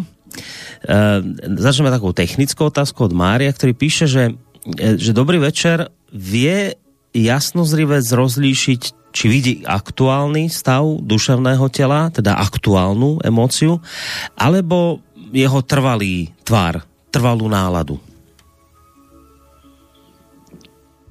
Uh, mal by to vedieť, ak teda čisto ladí.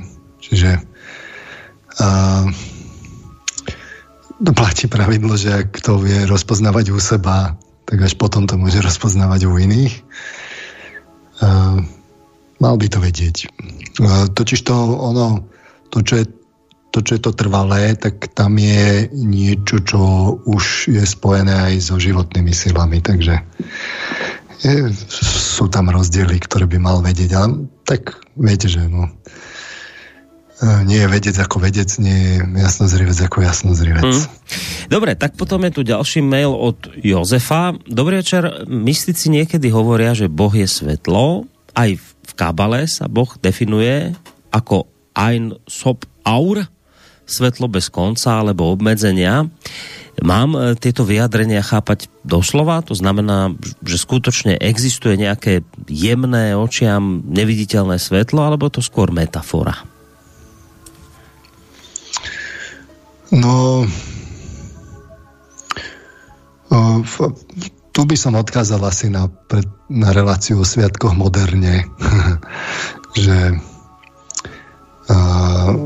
že to už sme, keď sa odkazujeme teda na, na toto, tak o sviatkoch moderne rozoberám som rozoberal práve v tejto janskej relácii jednak Jánov prolog, jednak zo starého zákona Genesis, úvodnú prvú kapitolu aj v spojitosti s eh, očenášom a apokalypsou. Takže tam na to odpovedám svetlo eh, je svetlo. No. Tak prologu sa napríklad hovorí teda, že na počiatku bolo slovo. V ňom bol život a e, to slovo bolo svetlom ľudí. A svetlo je až v zápetí, čiže aj v Genesis svetlo je až po chvíli. Čiže buď svetlo, no vtedy nebolo, čiže asi týmto smerom by som to niekam smeroval ehm, čitateľa. V tej relácii je teda ten kontext, v akom to treba chápať, teda posluchača. Mm. Ale na druhej strane svetlo v hmotnom svete je to je vidno, že to je niečo, čo je vyššie už len z toho, že to nemá hmotnosť myslím, zlaté fotón nemá hmotnosť podľa teda našich fyzikov aktuálnych a už z toho vidíte, že to bude nejaké duchovnejšie. Taký hint napríklad so svetlom, ale to hovorím o fyzickom svetle a tam sa už za fyzickým svetlom niečo je aj rovno akoby také mm-hmm. duchovné blízke. Mm-hmm. A to neznamená, že hmota nie je duchovnosť, lebo však konec koncov mota je len energia, aj svetlá energia, ktorá je len zapozrená akoby sama do seba. Čiže to nie je žiaden dualizmus. Napriek tomu duchovní e, teda žreci, takí tí, hm, také tie individuality duchovné, vysoké, popisujú svet pred stvorením. Alebo teda nie svet, ale teda stav bez, pred stvorením. Čiže uh, tam niekde treba hľadať.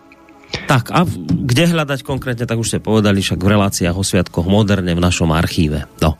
E, teraz mám tu dva maily od Mária, ktoré spojím do, do kopy, obidva prečítam. Ten prvý mi príde pochopiteľný, ten druhý akoby, nie, nie že zlý, že neberte to vzlom, až, až ma prekvapilo, že na čo všetko sa dá opýtať, ale, ale možno je to dobrá otázka, len mňa, mňa to prekvapilo. Že tak, takže tá prvá je, že či patrí bolesť k emóciám alebo pocitom životnej energie, to je prvá otázka. A potom, keď to spojím dokopy, tak ešte sa pýta, počujete takú vec, no, že či súvisí smer rastu chlpov a vlásov s prúdmi životnej energie a aké smery čo znamenajú?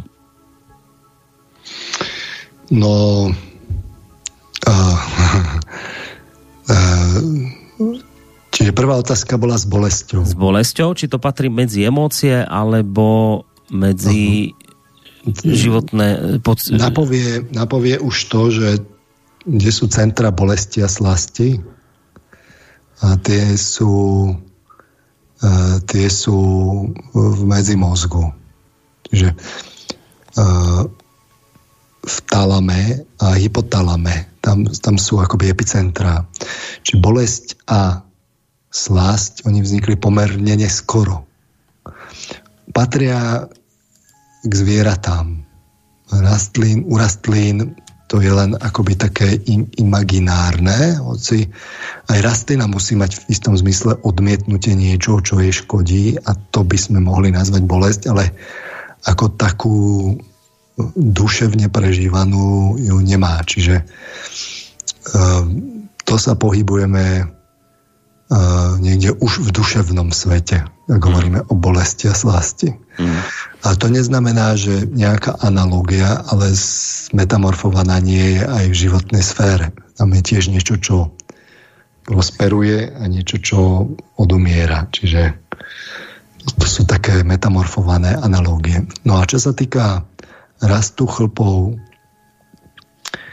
a teda vlasov, tak e, ono, to je taká zaujímavá otázka. Hm.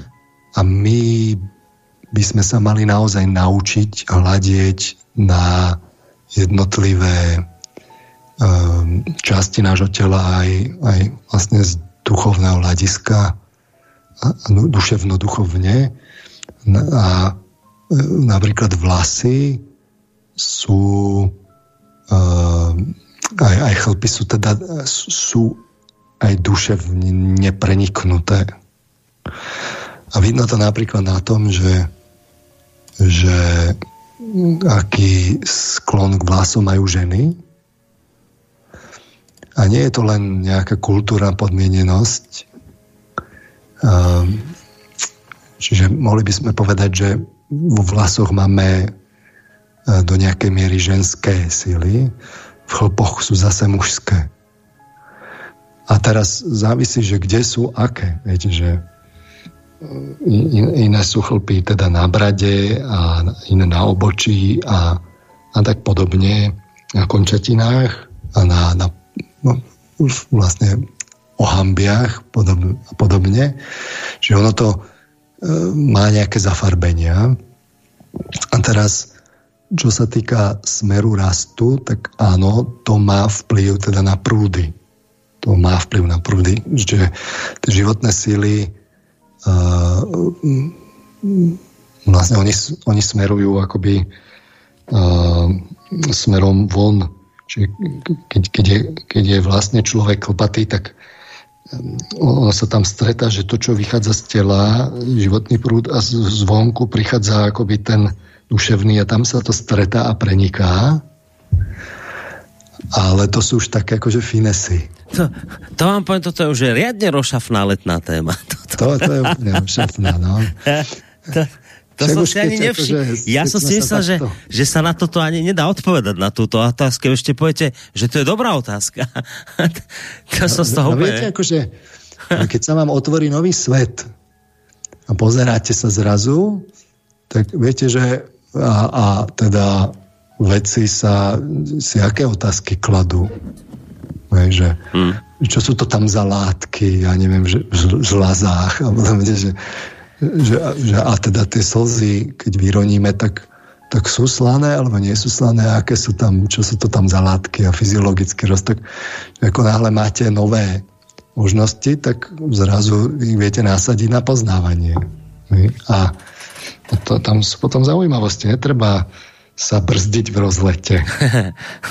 Dobre, však aby ste zase veľmi nevyburcovali poslucháčov, začnú také veci sa pýtať, že sa vám tu zavaria drátiky, ale, ale teda, takže, takže, dobre, takže to uzavrieme, že áno, že rást chlpov a vlasov a smer tak súvisí so životnými energiami. Aj, aj so, aj so životnými, aj s duševnými. Aj je to taký, taký prienik sa to tam stretá. A keď je niekto veľmi chlpatý, tak je viac preduchovnelý?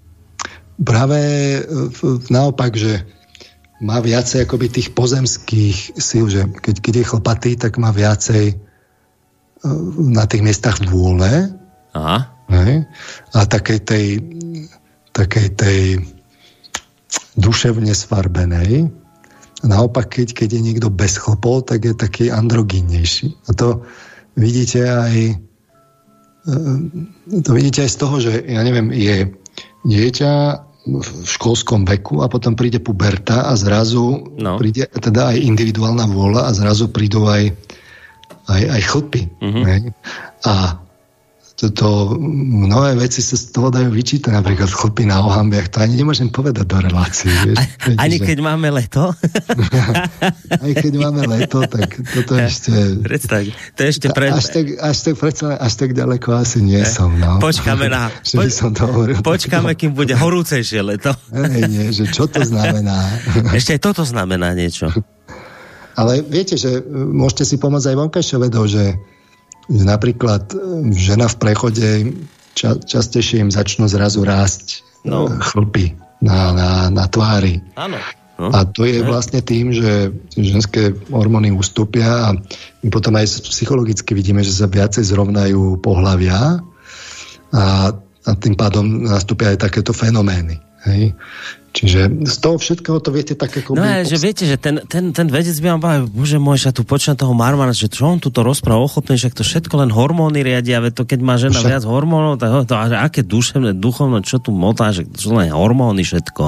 No však dobre, dobre, však ale ono, ono vlastne dôležité je, že on teda príde na to svojimi empirickými metodami. A ja sa na to môžem pozrieť vnútorne, bez použitia prístrojov. A potom je otázka, že či sa to stretne, či vidíme tie isté dôsledky. A ak áno, tak je to potom zaujímavé. Mm.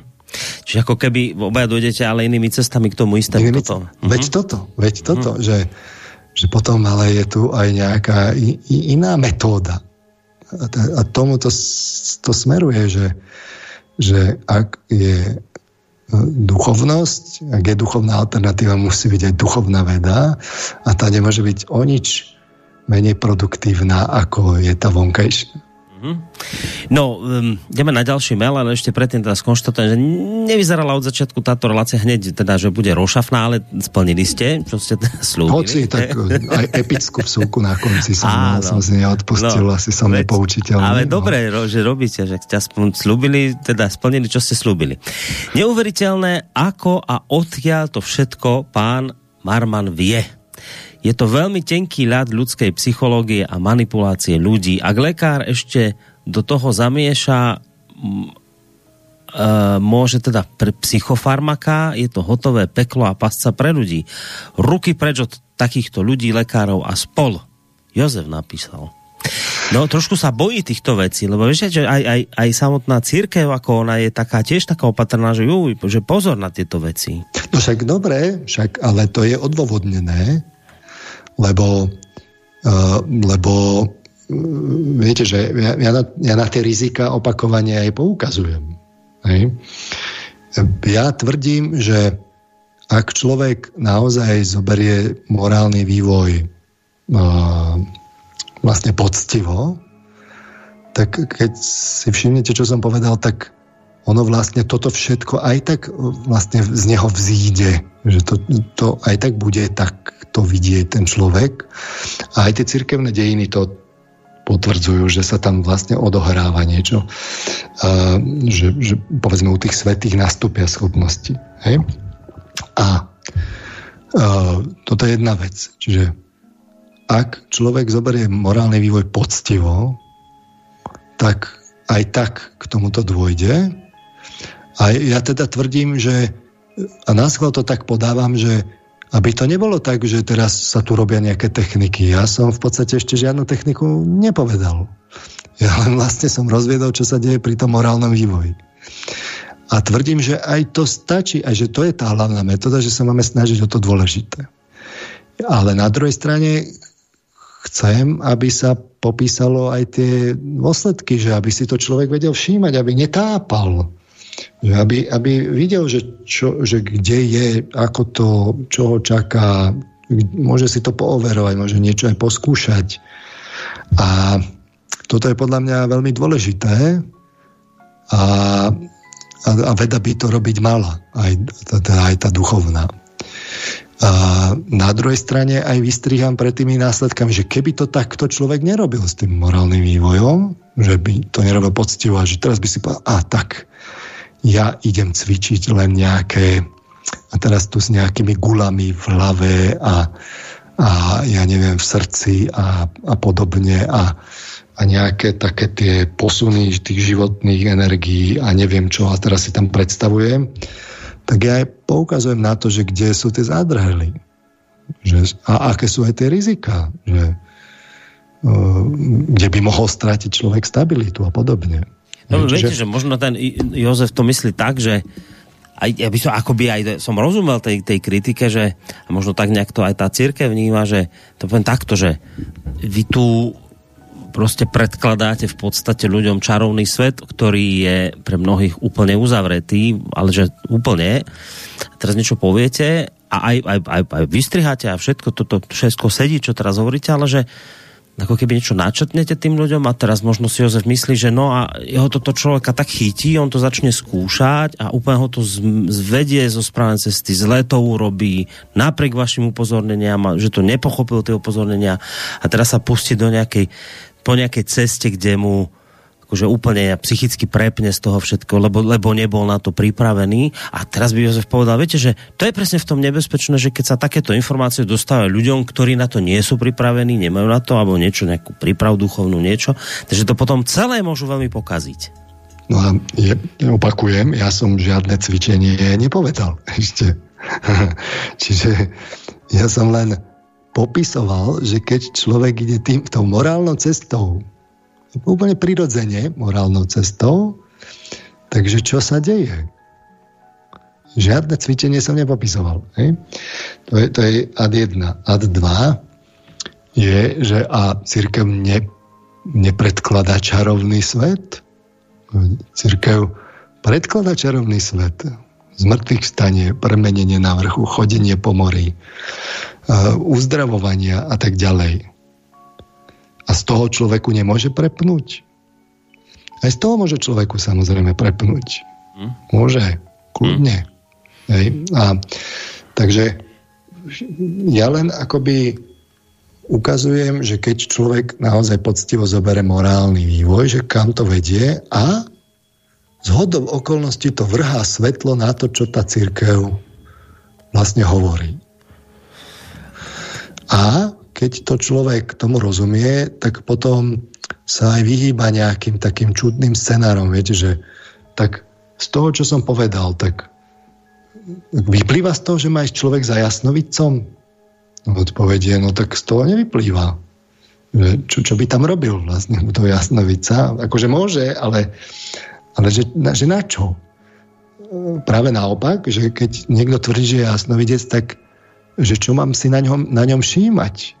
Že teda keď uvidím nejaké morálne poklesky alebo u ňo túžby alebo nejaké črty osobnosti a tak ďalej, tak hneď viem, že teda ten človek že tuto je nejaký problém a že to nebude nebude akoby prínosné. Mm, mm. Čiže ale zrovna tak pozor, to vidno aj na tom farárovi, že čo si mám všímať. A zrovna mm. tak to vidno aj na tom Marmanovi, čo si mám všímať. Mm. Hej, čiže ak teda tú filozofiu, ktorú tu hovorím, ako nenaplňam. Hej, však každý sme robili chyby v živote a ja som ich robila a priznávam to a ani nie som svetý, ani dokonalý, čiže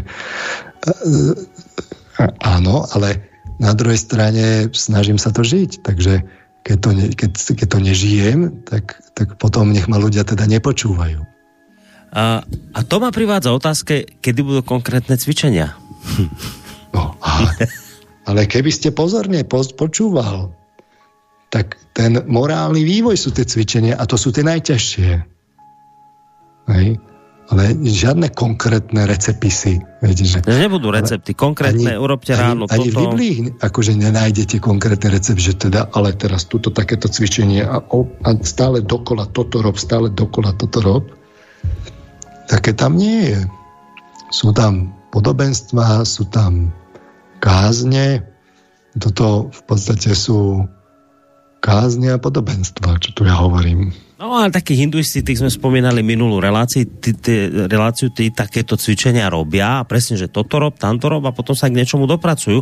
Hoď ste teda varovali a vraveli, no pozor, ale tí zase sa môžu sa zaseknúť v telesnosti a nerozvíjajú sa ďalej až príliš potom dbajú na toto. Čiže sú aj cvičenia v niektorých náboženstvách a tam som sú. ja potom ako to hovoril, že no škoda, že aj v kresťanstve nie sú, lebo že by potom veriaci skôr videli, mali by také potvrdenie, skúšku správnosti, že idú dobrou cestou, keby sa im niečo také dialo, čo sa predtým nedialo. Ale zase vy ste potom, to musím povedať pre objektivitu, povedali, ale má to aj svoje úskalia. Táto Však, ale aj v kresťanstve sú jezuiti, majú cvičenia. Hm? A, po, a pomerne akože drsné. Takže, ale hej, tak, akože aj tam sa dá povedať, kade čo u ním. Čiže ono, e, som to povedal viackrát, zopakoval teda Kristové slova a alebo zopakujem ich aj teraz, starajte sa o to podstatné. Ostatné vám bude dané. Tak však ja to len ako sa snažím teda potvrdiť, že áno. A to ešte neznamená, že sa nemám zaujímať o to, že čo teda mám robiť, ako to mám robiť, aké to bude mať následky, čo, čo teda príde, čo mi bude dané a tak ďalej. Lebo keď to vylúčime, že sa o to nebudeme zaujímať, tak e, tá vonkajšia veda sa o to zaujíma a tá, to, je, to je rovnaké náboženstvo. No, toto je, toto je to presne, čo vravím. Tam som čakal, že sa budú k tomuto pýtať poslucháčov. Tam bola tá extrémne dôležitá vec, že pozor, my ideme do nejakej doby, kde tá veda sa snaží a bude snažiť s nami niečo robiť a vy vravíte, máme tu nástroj boja s tým, aby nás v podstate takto nezotročili a tam už ideme aj k tej umelej inteligencii. Tuto by ma milión otázok zaujímalo, ale slúbil som, že teda nebudem ja, nechám to na poslucháčoch. Dúfam, že Jozef teda nemá problém s tým, že ideme teda k ďalšiemu mailu. Mám pocit, že som vás aj trošku vyzvrtal, tak Jozefovský, teda keď už napísal túto kritiku. Však. Ne, ale však dobre, tak však, Od toho ste tu. Presne tak. No. Nikdy som vás nekrotil v tomto Dobre, a ešte keby ste ma krotil ešte teraz v lete, to už to sa neskoro no ideme na Michala, pekný mail napísal. Dobrý večer, prajem páni, ďakujem veľmi pekne za dnešnú tému. Mal by som priebežne asi 1500 otázok, ale toto si ja musím navnímať. Je to pre mňa absolútne aktuálna téma a veľmi, veľmi dôležitá. Vždy som pátral po dôvode tejto časti existencie, vždy o tom, ako to vlastne funguje a čo môžem a mám spraviť pre seba, pre rodinu, pre rod. Ako dieťa som si vedel na veľmi krátky čas predstaviť, že po smrti už nikdy nič nebude. Bol to strašný pocit prázdnoty a tmy a práve tento pocit ma priviedol k pátraniu po zmysle života a pochopeniu možností, ktoré tu máme. Ešte raz veľká vďaka. Prajem všetko dobré, Mišo. Ďakujeme. Tam to nebola otázka, také pekné konštatovanie, ďakujeme zaň. Ďalší mail od Petra. Dobrý večer do štúdia. Nemám otázku, iba chcem vyjadriť, že síce chápem, že človek sa mal niekde vo vývoji ako druh vyvinúť na bytosť so schopnosťami, o ktorých rozpráva pán Marman, ale vzhľadom na to, ako dlho trvala evolúcia, celé tie milióny rokov, nečakal som, že by sme teraz vlastne iba v priebehu pár rokov mali poskočiť až tak. Je to vôbec fyzicky možné? A druhá vec, koľko ľudí to na svete dokáže, veď túto reláciu tiež nepočúva celé Slovensko, ale iba pár tisíc ľudí, takže tá väčšina aj tak skončí ako otroci strojov a umelej inteligencie a určite aj veľa ľudí, ktorí počúvajú túto reláciu sa nedokážu posunúť vyššie. Mám pochybnosti napríklad aj sám o sebe. Ďakujem za prečítanie. No tá, hlavne tá prvá časť zaujímavá toho mailu, že, že túto milióny rokov sme sa vyvíjali postupne a že, že teraz tu hovoríme o nejakých takých skokoch že či to sa vôbec dá za, tak, za pár rokov dosiahnuť takýto skok, o ktorom vy tu vraj teda hovoríte? No, však to neznamená, že jednak toto není celý vývoj, nie je. Hej, čiže toto sú také tie začiatky. A, ako som hovoril, že vyššia, vyššia úroveň je, ja neviem, tam potom tie všelijaké premenenia a podobne. Ale Uh, veď tu po trochách sa ide, že ja neviem, len morálne cítenie, že keby ste išli do histórie, tak prídete k Chamurapiho zákonníku, tak to, to, to je akože morálny pokrok, lebo vôbec sa tam nastolia nejaké pravidlá, ale to je taký brutus a to máte len pár tisíc rokov dozadu E, vôbec celý morálny vývoj, to sme tak na začiatku. To, keď sa pozriete dnes medzi ľudí, tak to je také ako aj tie ľudské práva, čo tu my máme, veď tom je toľko pretvárky a pokrytectva. To, to, to, to snáď nie je možné. Viete, že to je svet na pravidlách, založený na akých pravidlách pre koho to budeme musieť všetko poodhalovať, celé to pokrytectvo. A, a to nás čaká ešte dlhá cesta. Práve rozmýšľam, že to budú zase milióny rokov pred nami. Ako, ja to nevidím zase na milióny rokov, lebo on, on sa ten vývoj nejakým spôsobom urýchluje. Čiže na začiatku to trvalo miliardy, kým, ja neviem, z jednobunkových živočíchov, viacbunkové a tak ďalej, ale už, ja neviem, u človeka to, to ide čoraz rýchlejšie, čiže ono sa to tak exponenciálne urychluje. Ale dobre, však ja nehovorím o tom, že to treba hneď všetko teraz hneď. Na druhej strane doba je ako úžasná, že akým tempom to ide, takže to tempo nám hovorí, že že aj my musíme sa posúvať rýchlejším tempom, ak hovorím teda o, o nás, o duchovných. Čiže prvýkrát sa, ja neviem, Zem budú dve hemisféry vôbec akože globálne, zglobalizovalo. Prvýkrát vôbec tu nastupí umelá inteligencia, keď sme o nej hovorili. Zasahujeme do životných procesov, vymieňame prírodu, chceme ísť na iné planéty a to všetko v behom našich životov, virtuálne reality, počítače, dramatické zmeny sa dejú v ľudských životoch, no tak a deje sa to veľmi rýchlo. No a ja teda tvrdím, že aj duchovná duchovné spoločenstvo na to musí reagovať adekvátnou rýchlosťou, lebo inak, keď si tu pôjdeme takým tým tempom, že, že vlastne hlásame tú istú filozofiu, ktorú sme hlásali pred 500 rokmi alebo 700 rokmi a nepotrebujeme zmeny, no tak, tak tomu nemám čo povedať. Potom, potom sa teda nečudujme, že, že v kostoloch posledný zhasne. Hmm tak sa potom nestiažujeme, že prídu iné náboženstva a tie kostoly spália do tla alebo ich premalujú a viete, že a to už nehovorím o, o ateistickom náboženstve, kde, ktoré nás postupne, ale isto e, vytláča na perifériu. Čiže to, či sa nám to páči alebo nie, to sú také, také šťuchy, že tak ale snažte sa, lebo svet ide iným smerom potom. No to je práve, aj už ste odpovedali na tú druhú časť mailu, kde on hovorí, no a druhá vec, koľko ľudí toto na svete dokáže, to všetko, o čom hovoríte, že však aj túto reláciu len pár ľudí počúva. No a, dobre, ale ďalej, že... to je, viete, že apoštolov bolo koľko? Kristus bol jeden. Ono, tie náboženstvo na, na začiatku je jeden človek. A samozrejme trvá to, ja neviem, 300 rokov, kým to príde do zmeny spoločnosti. Povedzme niektoré náboženstva, keď to majú také viacej politické, tak to majú rýchlejšie. Ale na začiatku je málo ľudí. Veľmi málo. Jeden človek vlastne. Na, na zmeny vedomia potrebujete dobrú metódu a dobrý obsah. No, pozerám dva mailiky ešte. Pre upresnenie, to taká technická vec, pre upresnenie fotón má nulovú kľudovú hmotnosť, ale relativistická, teda pohybová, sa rovná nule. Naviac neexistuje fotón v kľude.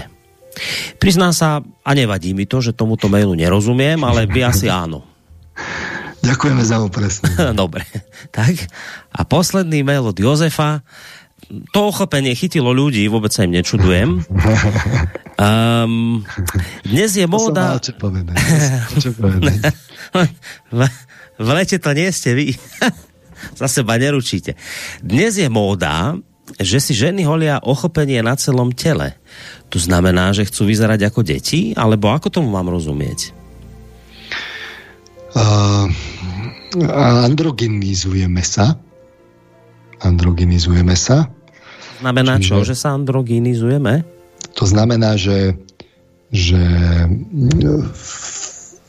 akoby uh, muži a ženy sa približujú k stredu od maskuliny a feminínnych pólov. Hej? Uh, a uh, tým pádom vlastne ono nie len ženy sa holia, ale už aj muži sa vlastne holia aj teda na intimných miestach a neviem čo, viete, že keby tu bol nejaký muž že ochlpený ako opica, tak vlastne to sa nenosí dnes. No už je to skôr také, že fuj, no. No, čiže ono je to tak, že uh, preto sa vlastne z tých tiel tie chlpy akoby dávajú preč. Zvlášť ženy ich vlastne nechcú mať, ponechávajú vlasy. A muži si naopak e, vlastne vlasy veľmi často strihajú, že ja neviem, aj do hola, že oni im aj vypadnú e, mužom vlasy. A, ale vo všeobecnosti platí, že práve týmto akoby mazaním chlpov eh, a aj, aj vlastne vlásov, že, že sa to tak akoby eh, androginizuje, že pohlavné rozdiely sa stierajú. Sú to pohlavia, ktoré spôsobujú tieto zmeny a mm, my to vidíme aj v kultúre. Čiže je takéto citlivovanie, my sme takí citlivení a sme precitliveli a aj to vidno na tom, že zrazu sa akoby záhmlilo, že, že aké sú pohlavia. Rozumiete? Absurdná otázka. Pohlavia sú dané. To je, to je fyzická skutočnosť, empiricky zmerateľná. To, to, je, to je absurdita, ak si veda povie, že, že je viac pohlaví. To je len akože ideológia, ktorá prišla do vedy. Môžeme si tak po- povedať, že ja neviem rody, ale, ale rod je potom to nechcú povedať, že to je rod, lebo to by bolo potom príliš len také lachtikársko-duševné a oni potom by mohla vzniknúť otázka, že no ale prečo sa má rod, keď je to duševný konštrukt zapisovať teda do občianského preukazu a evidovať. A zvlášť, keď je taký, že je že za, za deň ich môžete vystriedať aj 50 rodov. No tak to je len ukážka toho, že, že duševnosť sa akoby vzdialila od pohlavia a, a vzniklo, vzniklo také, také niečo androgíne, ako keď, ako keď máte domáce zvieratá bez chlpov. Tak, tak vlastne tomuto vývoju tak trochu smeruje trošku ľudstvo A to je kvôli tomu, že je taký čas, duch času. Ale to zase pominie, toto citlivovanie ešte chvíľu pôjde a potom nastúpi zase testosterón. Mm. A ani sa nenazdáme a potom zase bude všetko úplne jasné, že však ale na čo sa, sme sa tu doteraz hrali, a zase budeme oscilovať a tak toto pôjde stále ja, ja teda nechcem naťahovať čas tejto relácie a tuto ešte cítim potrebu sa spýtať, keď hovoríte o tom, že sa androginizujeme a že to je také, taká v podstate módna výstrelka, ale že a to, to nevidíme vo vývoji ľudstva, toto androginizovanie, že keď si pozrite našich predkov, tak tí boli chlpatí úplne celí a ako, ako my ideme vo vývoji, tak tých chlpov tak či onak ubúda to nie je skôr niečo, k čomu nás teda niekto by povedal Boh, alebo teda nie pre niekoho príroda, že, že to ona robí, že tých chlopov máme stále menej a menej? No však dobre, ale tu je tá otázka, že si to ľudia holia. Že oni to nechcú akceptovať tak, aké to je. No ale áno, ale aj sama príroda robí niečo podobné s nami už tak vlastne vo vývoji, tak či ona. Sama, Ako, samozrejme, sama príroda to robí teda tak, že keďže máme ústredné kúrenie a teplo a oblečenie už o pár tisíc rokov, tak áno, potom nám tie chlvy odchádzajú. Hej? Ale e, však dobre, ale nám odchádza aj, aj, aj maskulinita, aj femininita nám odchádza. To je kultúrne, vidno, že to je tlačené kultúrne dnešným liberalizmom. Čiže to treba rozlišovať, že jedna vec je ako nejaký pozvolný vývoj, ktorý tu ide. Do budúcna to tak bude, že a, práve to androgíne, práve v, týchto časoch, kedy je my sme si to hovorili o Sviatko moderne v tých michaelských časoch, že je tu taký a, je tu kult človeka a, a jeho ja, tak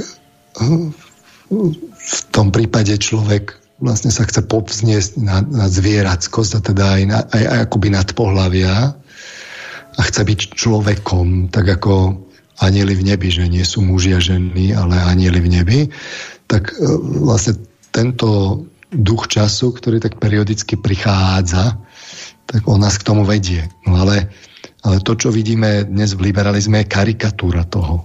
Uh-huh, Takže uh-huh. To treba podotknúť. Dobre, posledný mail tuto od Janky doletel. Dobrý večer do štúdia. Neviem, či moja otázka, alebo skôr konštatovanie bude dávať zmysel, ale predsa to skúsim. Ja len tým cvičeniam, je to určite len kúsok celej tej mozaiky, z ktorej morálny vývin pozostáva, ale možno jedným z ukazovateľov, ktorý poslúži človeku na posúdenie toho, ako na tom je, je už len tá skutočnosť, že keď sa rozhodneme nejako sa vyvíjať, zmeniť sa k lepšiemu, je už len to, že si už vlastne ani nebudeme vedieť predstaviť, že by sme sa vrátili k starému životu, k starému spôsobu myslenia a cítenia a to, čo sme bežne robili v minulosti, už nebude dávať zmysel. Toť mail. No áno, že a, no, keď sme pozorní a sledujeme k tomu, tak keď staneme z mŕtvych, vzhľadom k tomu aj čo som povedal, tak fyzický svet prestane mať zmysel pre nás. On má zmysel teraz pre nás, lebo my vďaka fyzickým telám sa skoncentrujeme akoby do ja. Napríklad, keď spíme, tak sa rozpadneme to ja zrazu akoby sa neudrží vlastnými silami, vlastnou aktivitou ho neudržíme pohromade. A to preto, lebo, lebo sme vnútorne slabí, vnútorná aktivita nie je dostatočná a, a, a, a, a budí nás vlastne len zmyslové vnímanie. A hneď ako sme unavení a nemáme zmyslové vnímanie, tak prejdeme do predstava, tam sa rozpadneme. Nie ja, alebo veľmi málo. A však o tých charakteristikách rozpadu som hovoril viackrát. No a, e, ale ako som hovoril dnes, dnes, že ako náhle morálny vývoj ide ďalej, tak to, tá väzba na tom, aby nás budilo zmyslové vnímanie je čoraz slabšia a silný morálny vplyvoch, pri silnom morálnom prežívaní vlastne aj zrazu sa začne diať to, že to ja sa udrží aj v snopom stave. Dokonca potom aj v spánkovom stave pohromade a nezmení sa kvalita vedomia človeka. A to už sú potom také vývojové stavy, kde, kde to fyzické telo akoby zrazu už e, prestáva dodávať tú primárnu funkciu, hoci ešte stále nejakú funkciu má. A kresťanstvo smeruje k tomu, že aby aby to fyzické telo sa úplne premenilo. Človek z mŕtvych, ro, rozluskol tú energiu, ktorá je v jeho atómoch a vlastne udržal ju čisto z vnútorných duchovných síl a schopností. V takom prípade v takom prípade nastane to, čo sa môžeme dočítať v apokalypse, že teda e, vtelovanie prestane mať zmysel, fyzická realita prestane mať zmysel, pri, vylejú sa čaše hnevu, aby sa teda konfrontovalo ľudstvo s tým, čo natropilo a, a výsledkom je potom, že teda ani zeme už nie, ani mora už nie, aj nebo pominulo a príde nový Jeruzalem.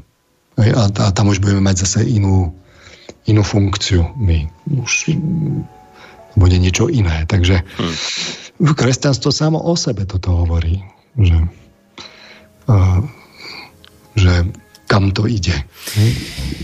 No, musím ja záverom skonštatovať, že e, spokojný som ja toto leto, bavím ma tieto letné témy, Dobré je to. A ešte teším sa, že ešte máme august pred sebou minimálne. Ešte môžeme považovať za letnú tému. Však ale sme sa rozbehli, teda v reláciách budú epickejšie témy potom zime zase, takže... No, ja, ja samozrejme, nie, že aby ľudia si teraz povedali, tak do ešte letné dopočúvam a potom už na jeseň to púšťam k vode. Nie, nie, nie, nie, to ako treba počúvať stále, ale tieto letné témy zatiaľ sú vynikajúce a tomu vás teda chválim aj za tú minulú, aj za tú dnešnú a hovorím to preto, lebo smerujem k záveru a chcem si urobiť teda nejaký taký mostík k tomu, že vám chcem poďakovať za dnešok. Asi už teda tesne pred 23.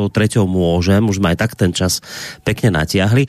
A aj, aj som veľmi spokojný, že poslucháči sa na dnes ale teda naozaj veľmi intenzívne zapojili čo je prekvapujúce pre mňa, aj vzhľadom k tomu, že naozaj teraz, keď bez randy máme to leto a ľudia úplne inde rozmýšľajú a sú rozletaní, rozbehaní po dovolenkách, tak o to viac ma to, o to, viac ma to teší. Takže vám za dnešok veľmi pekne ďakujem a budem sa tešiť asi na najbližšie stretnutie z tejto relácie teda v auguste, ale to neznamená, že ešte medzi tým nebudú možno iné o sviatkoch moderne a tak, takže to sa ešte dohodneme, ale asi z, z relácie za hviezdami predpokladám, že v augustovom termíne najbližšie. Tak sa. E, dúfam, že o ten mesiac no, budeme mať. Tak, tak, klasicky. tak.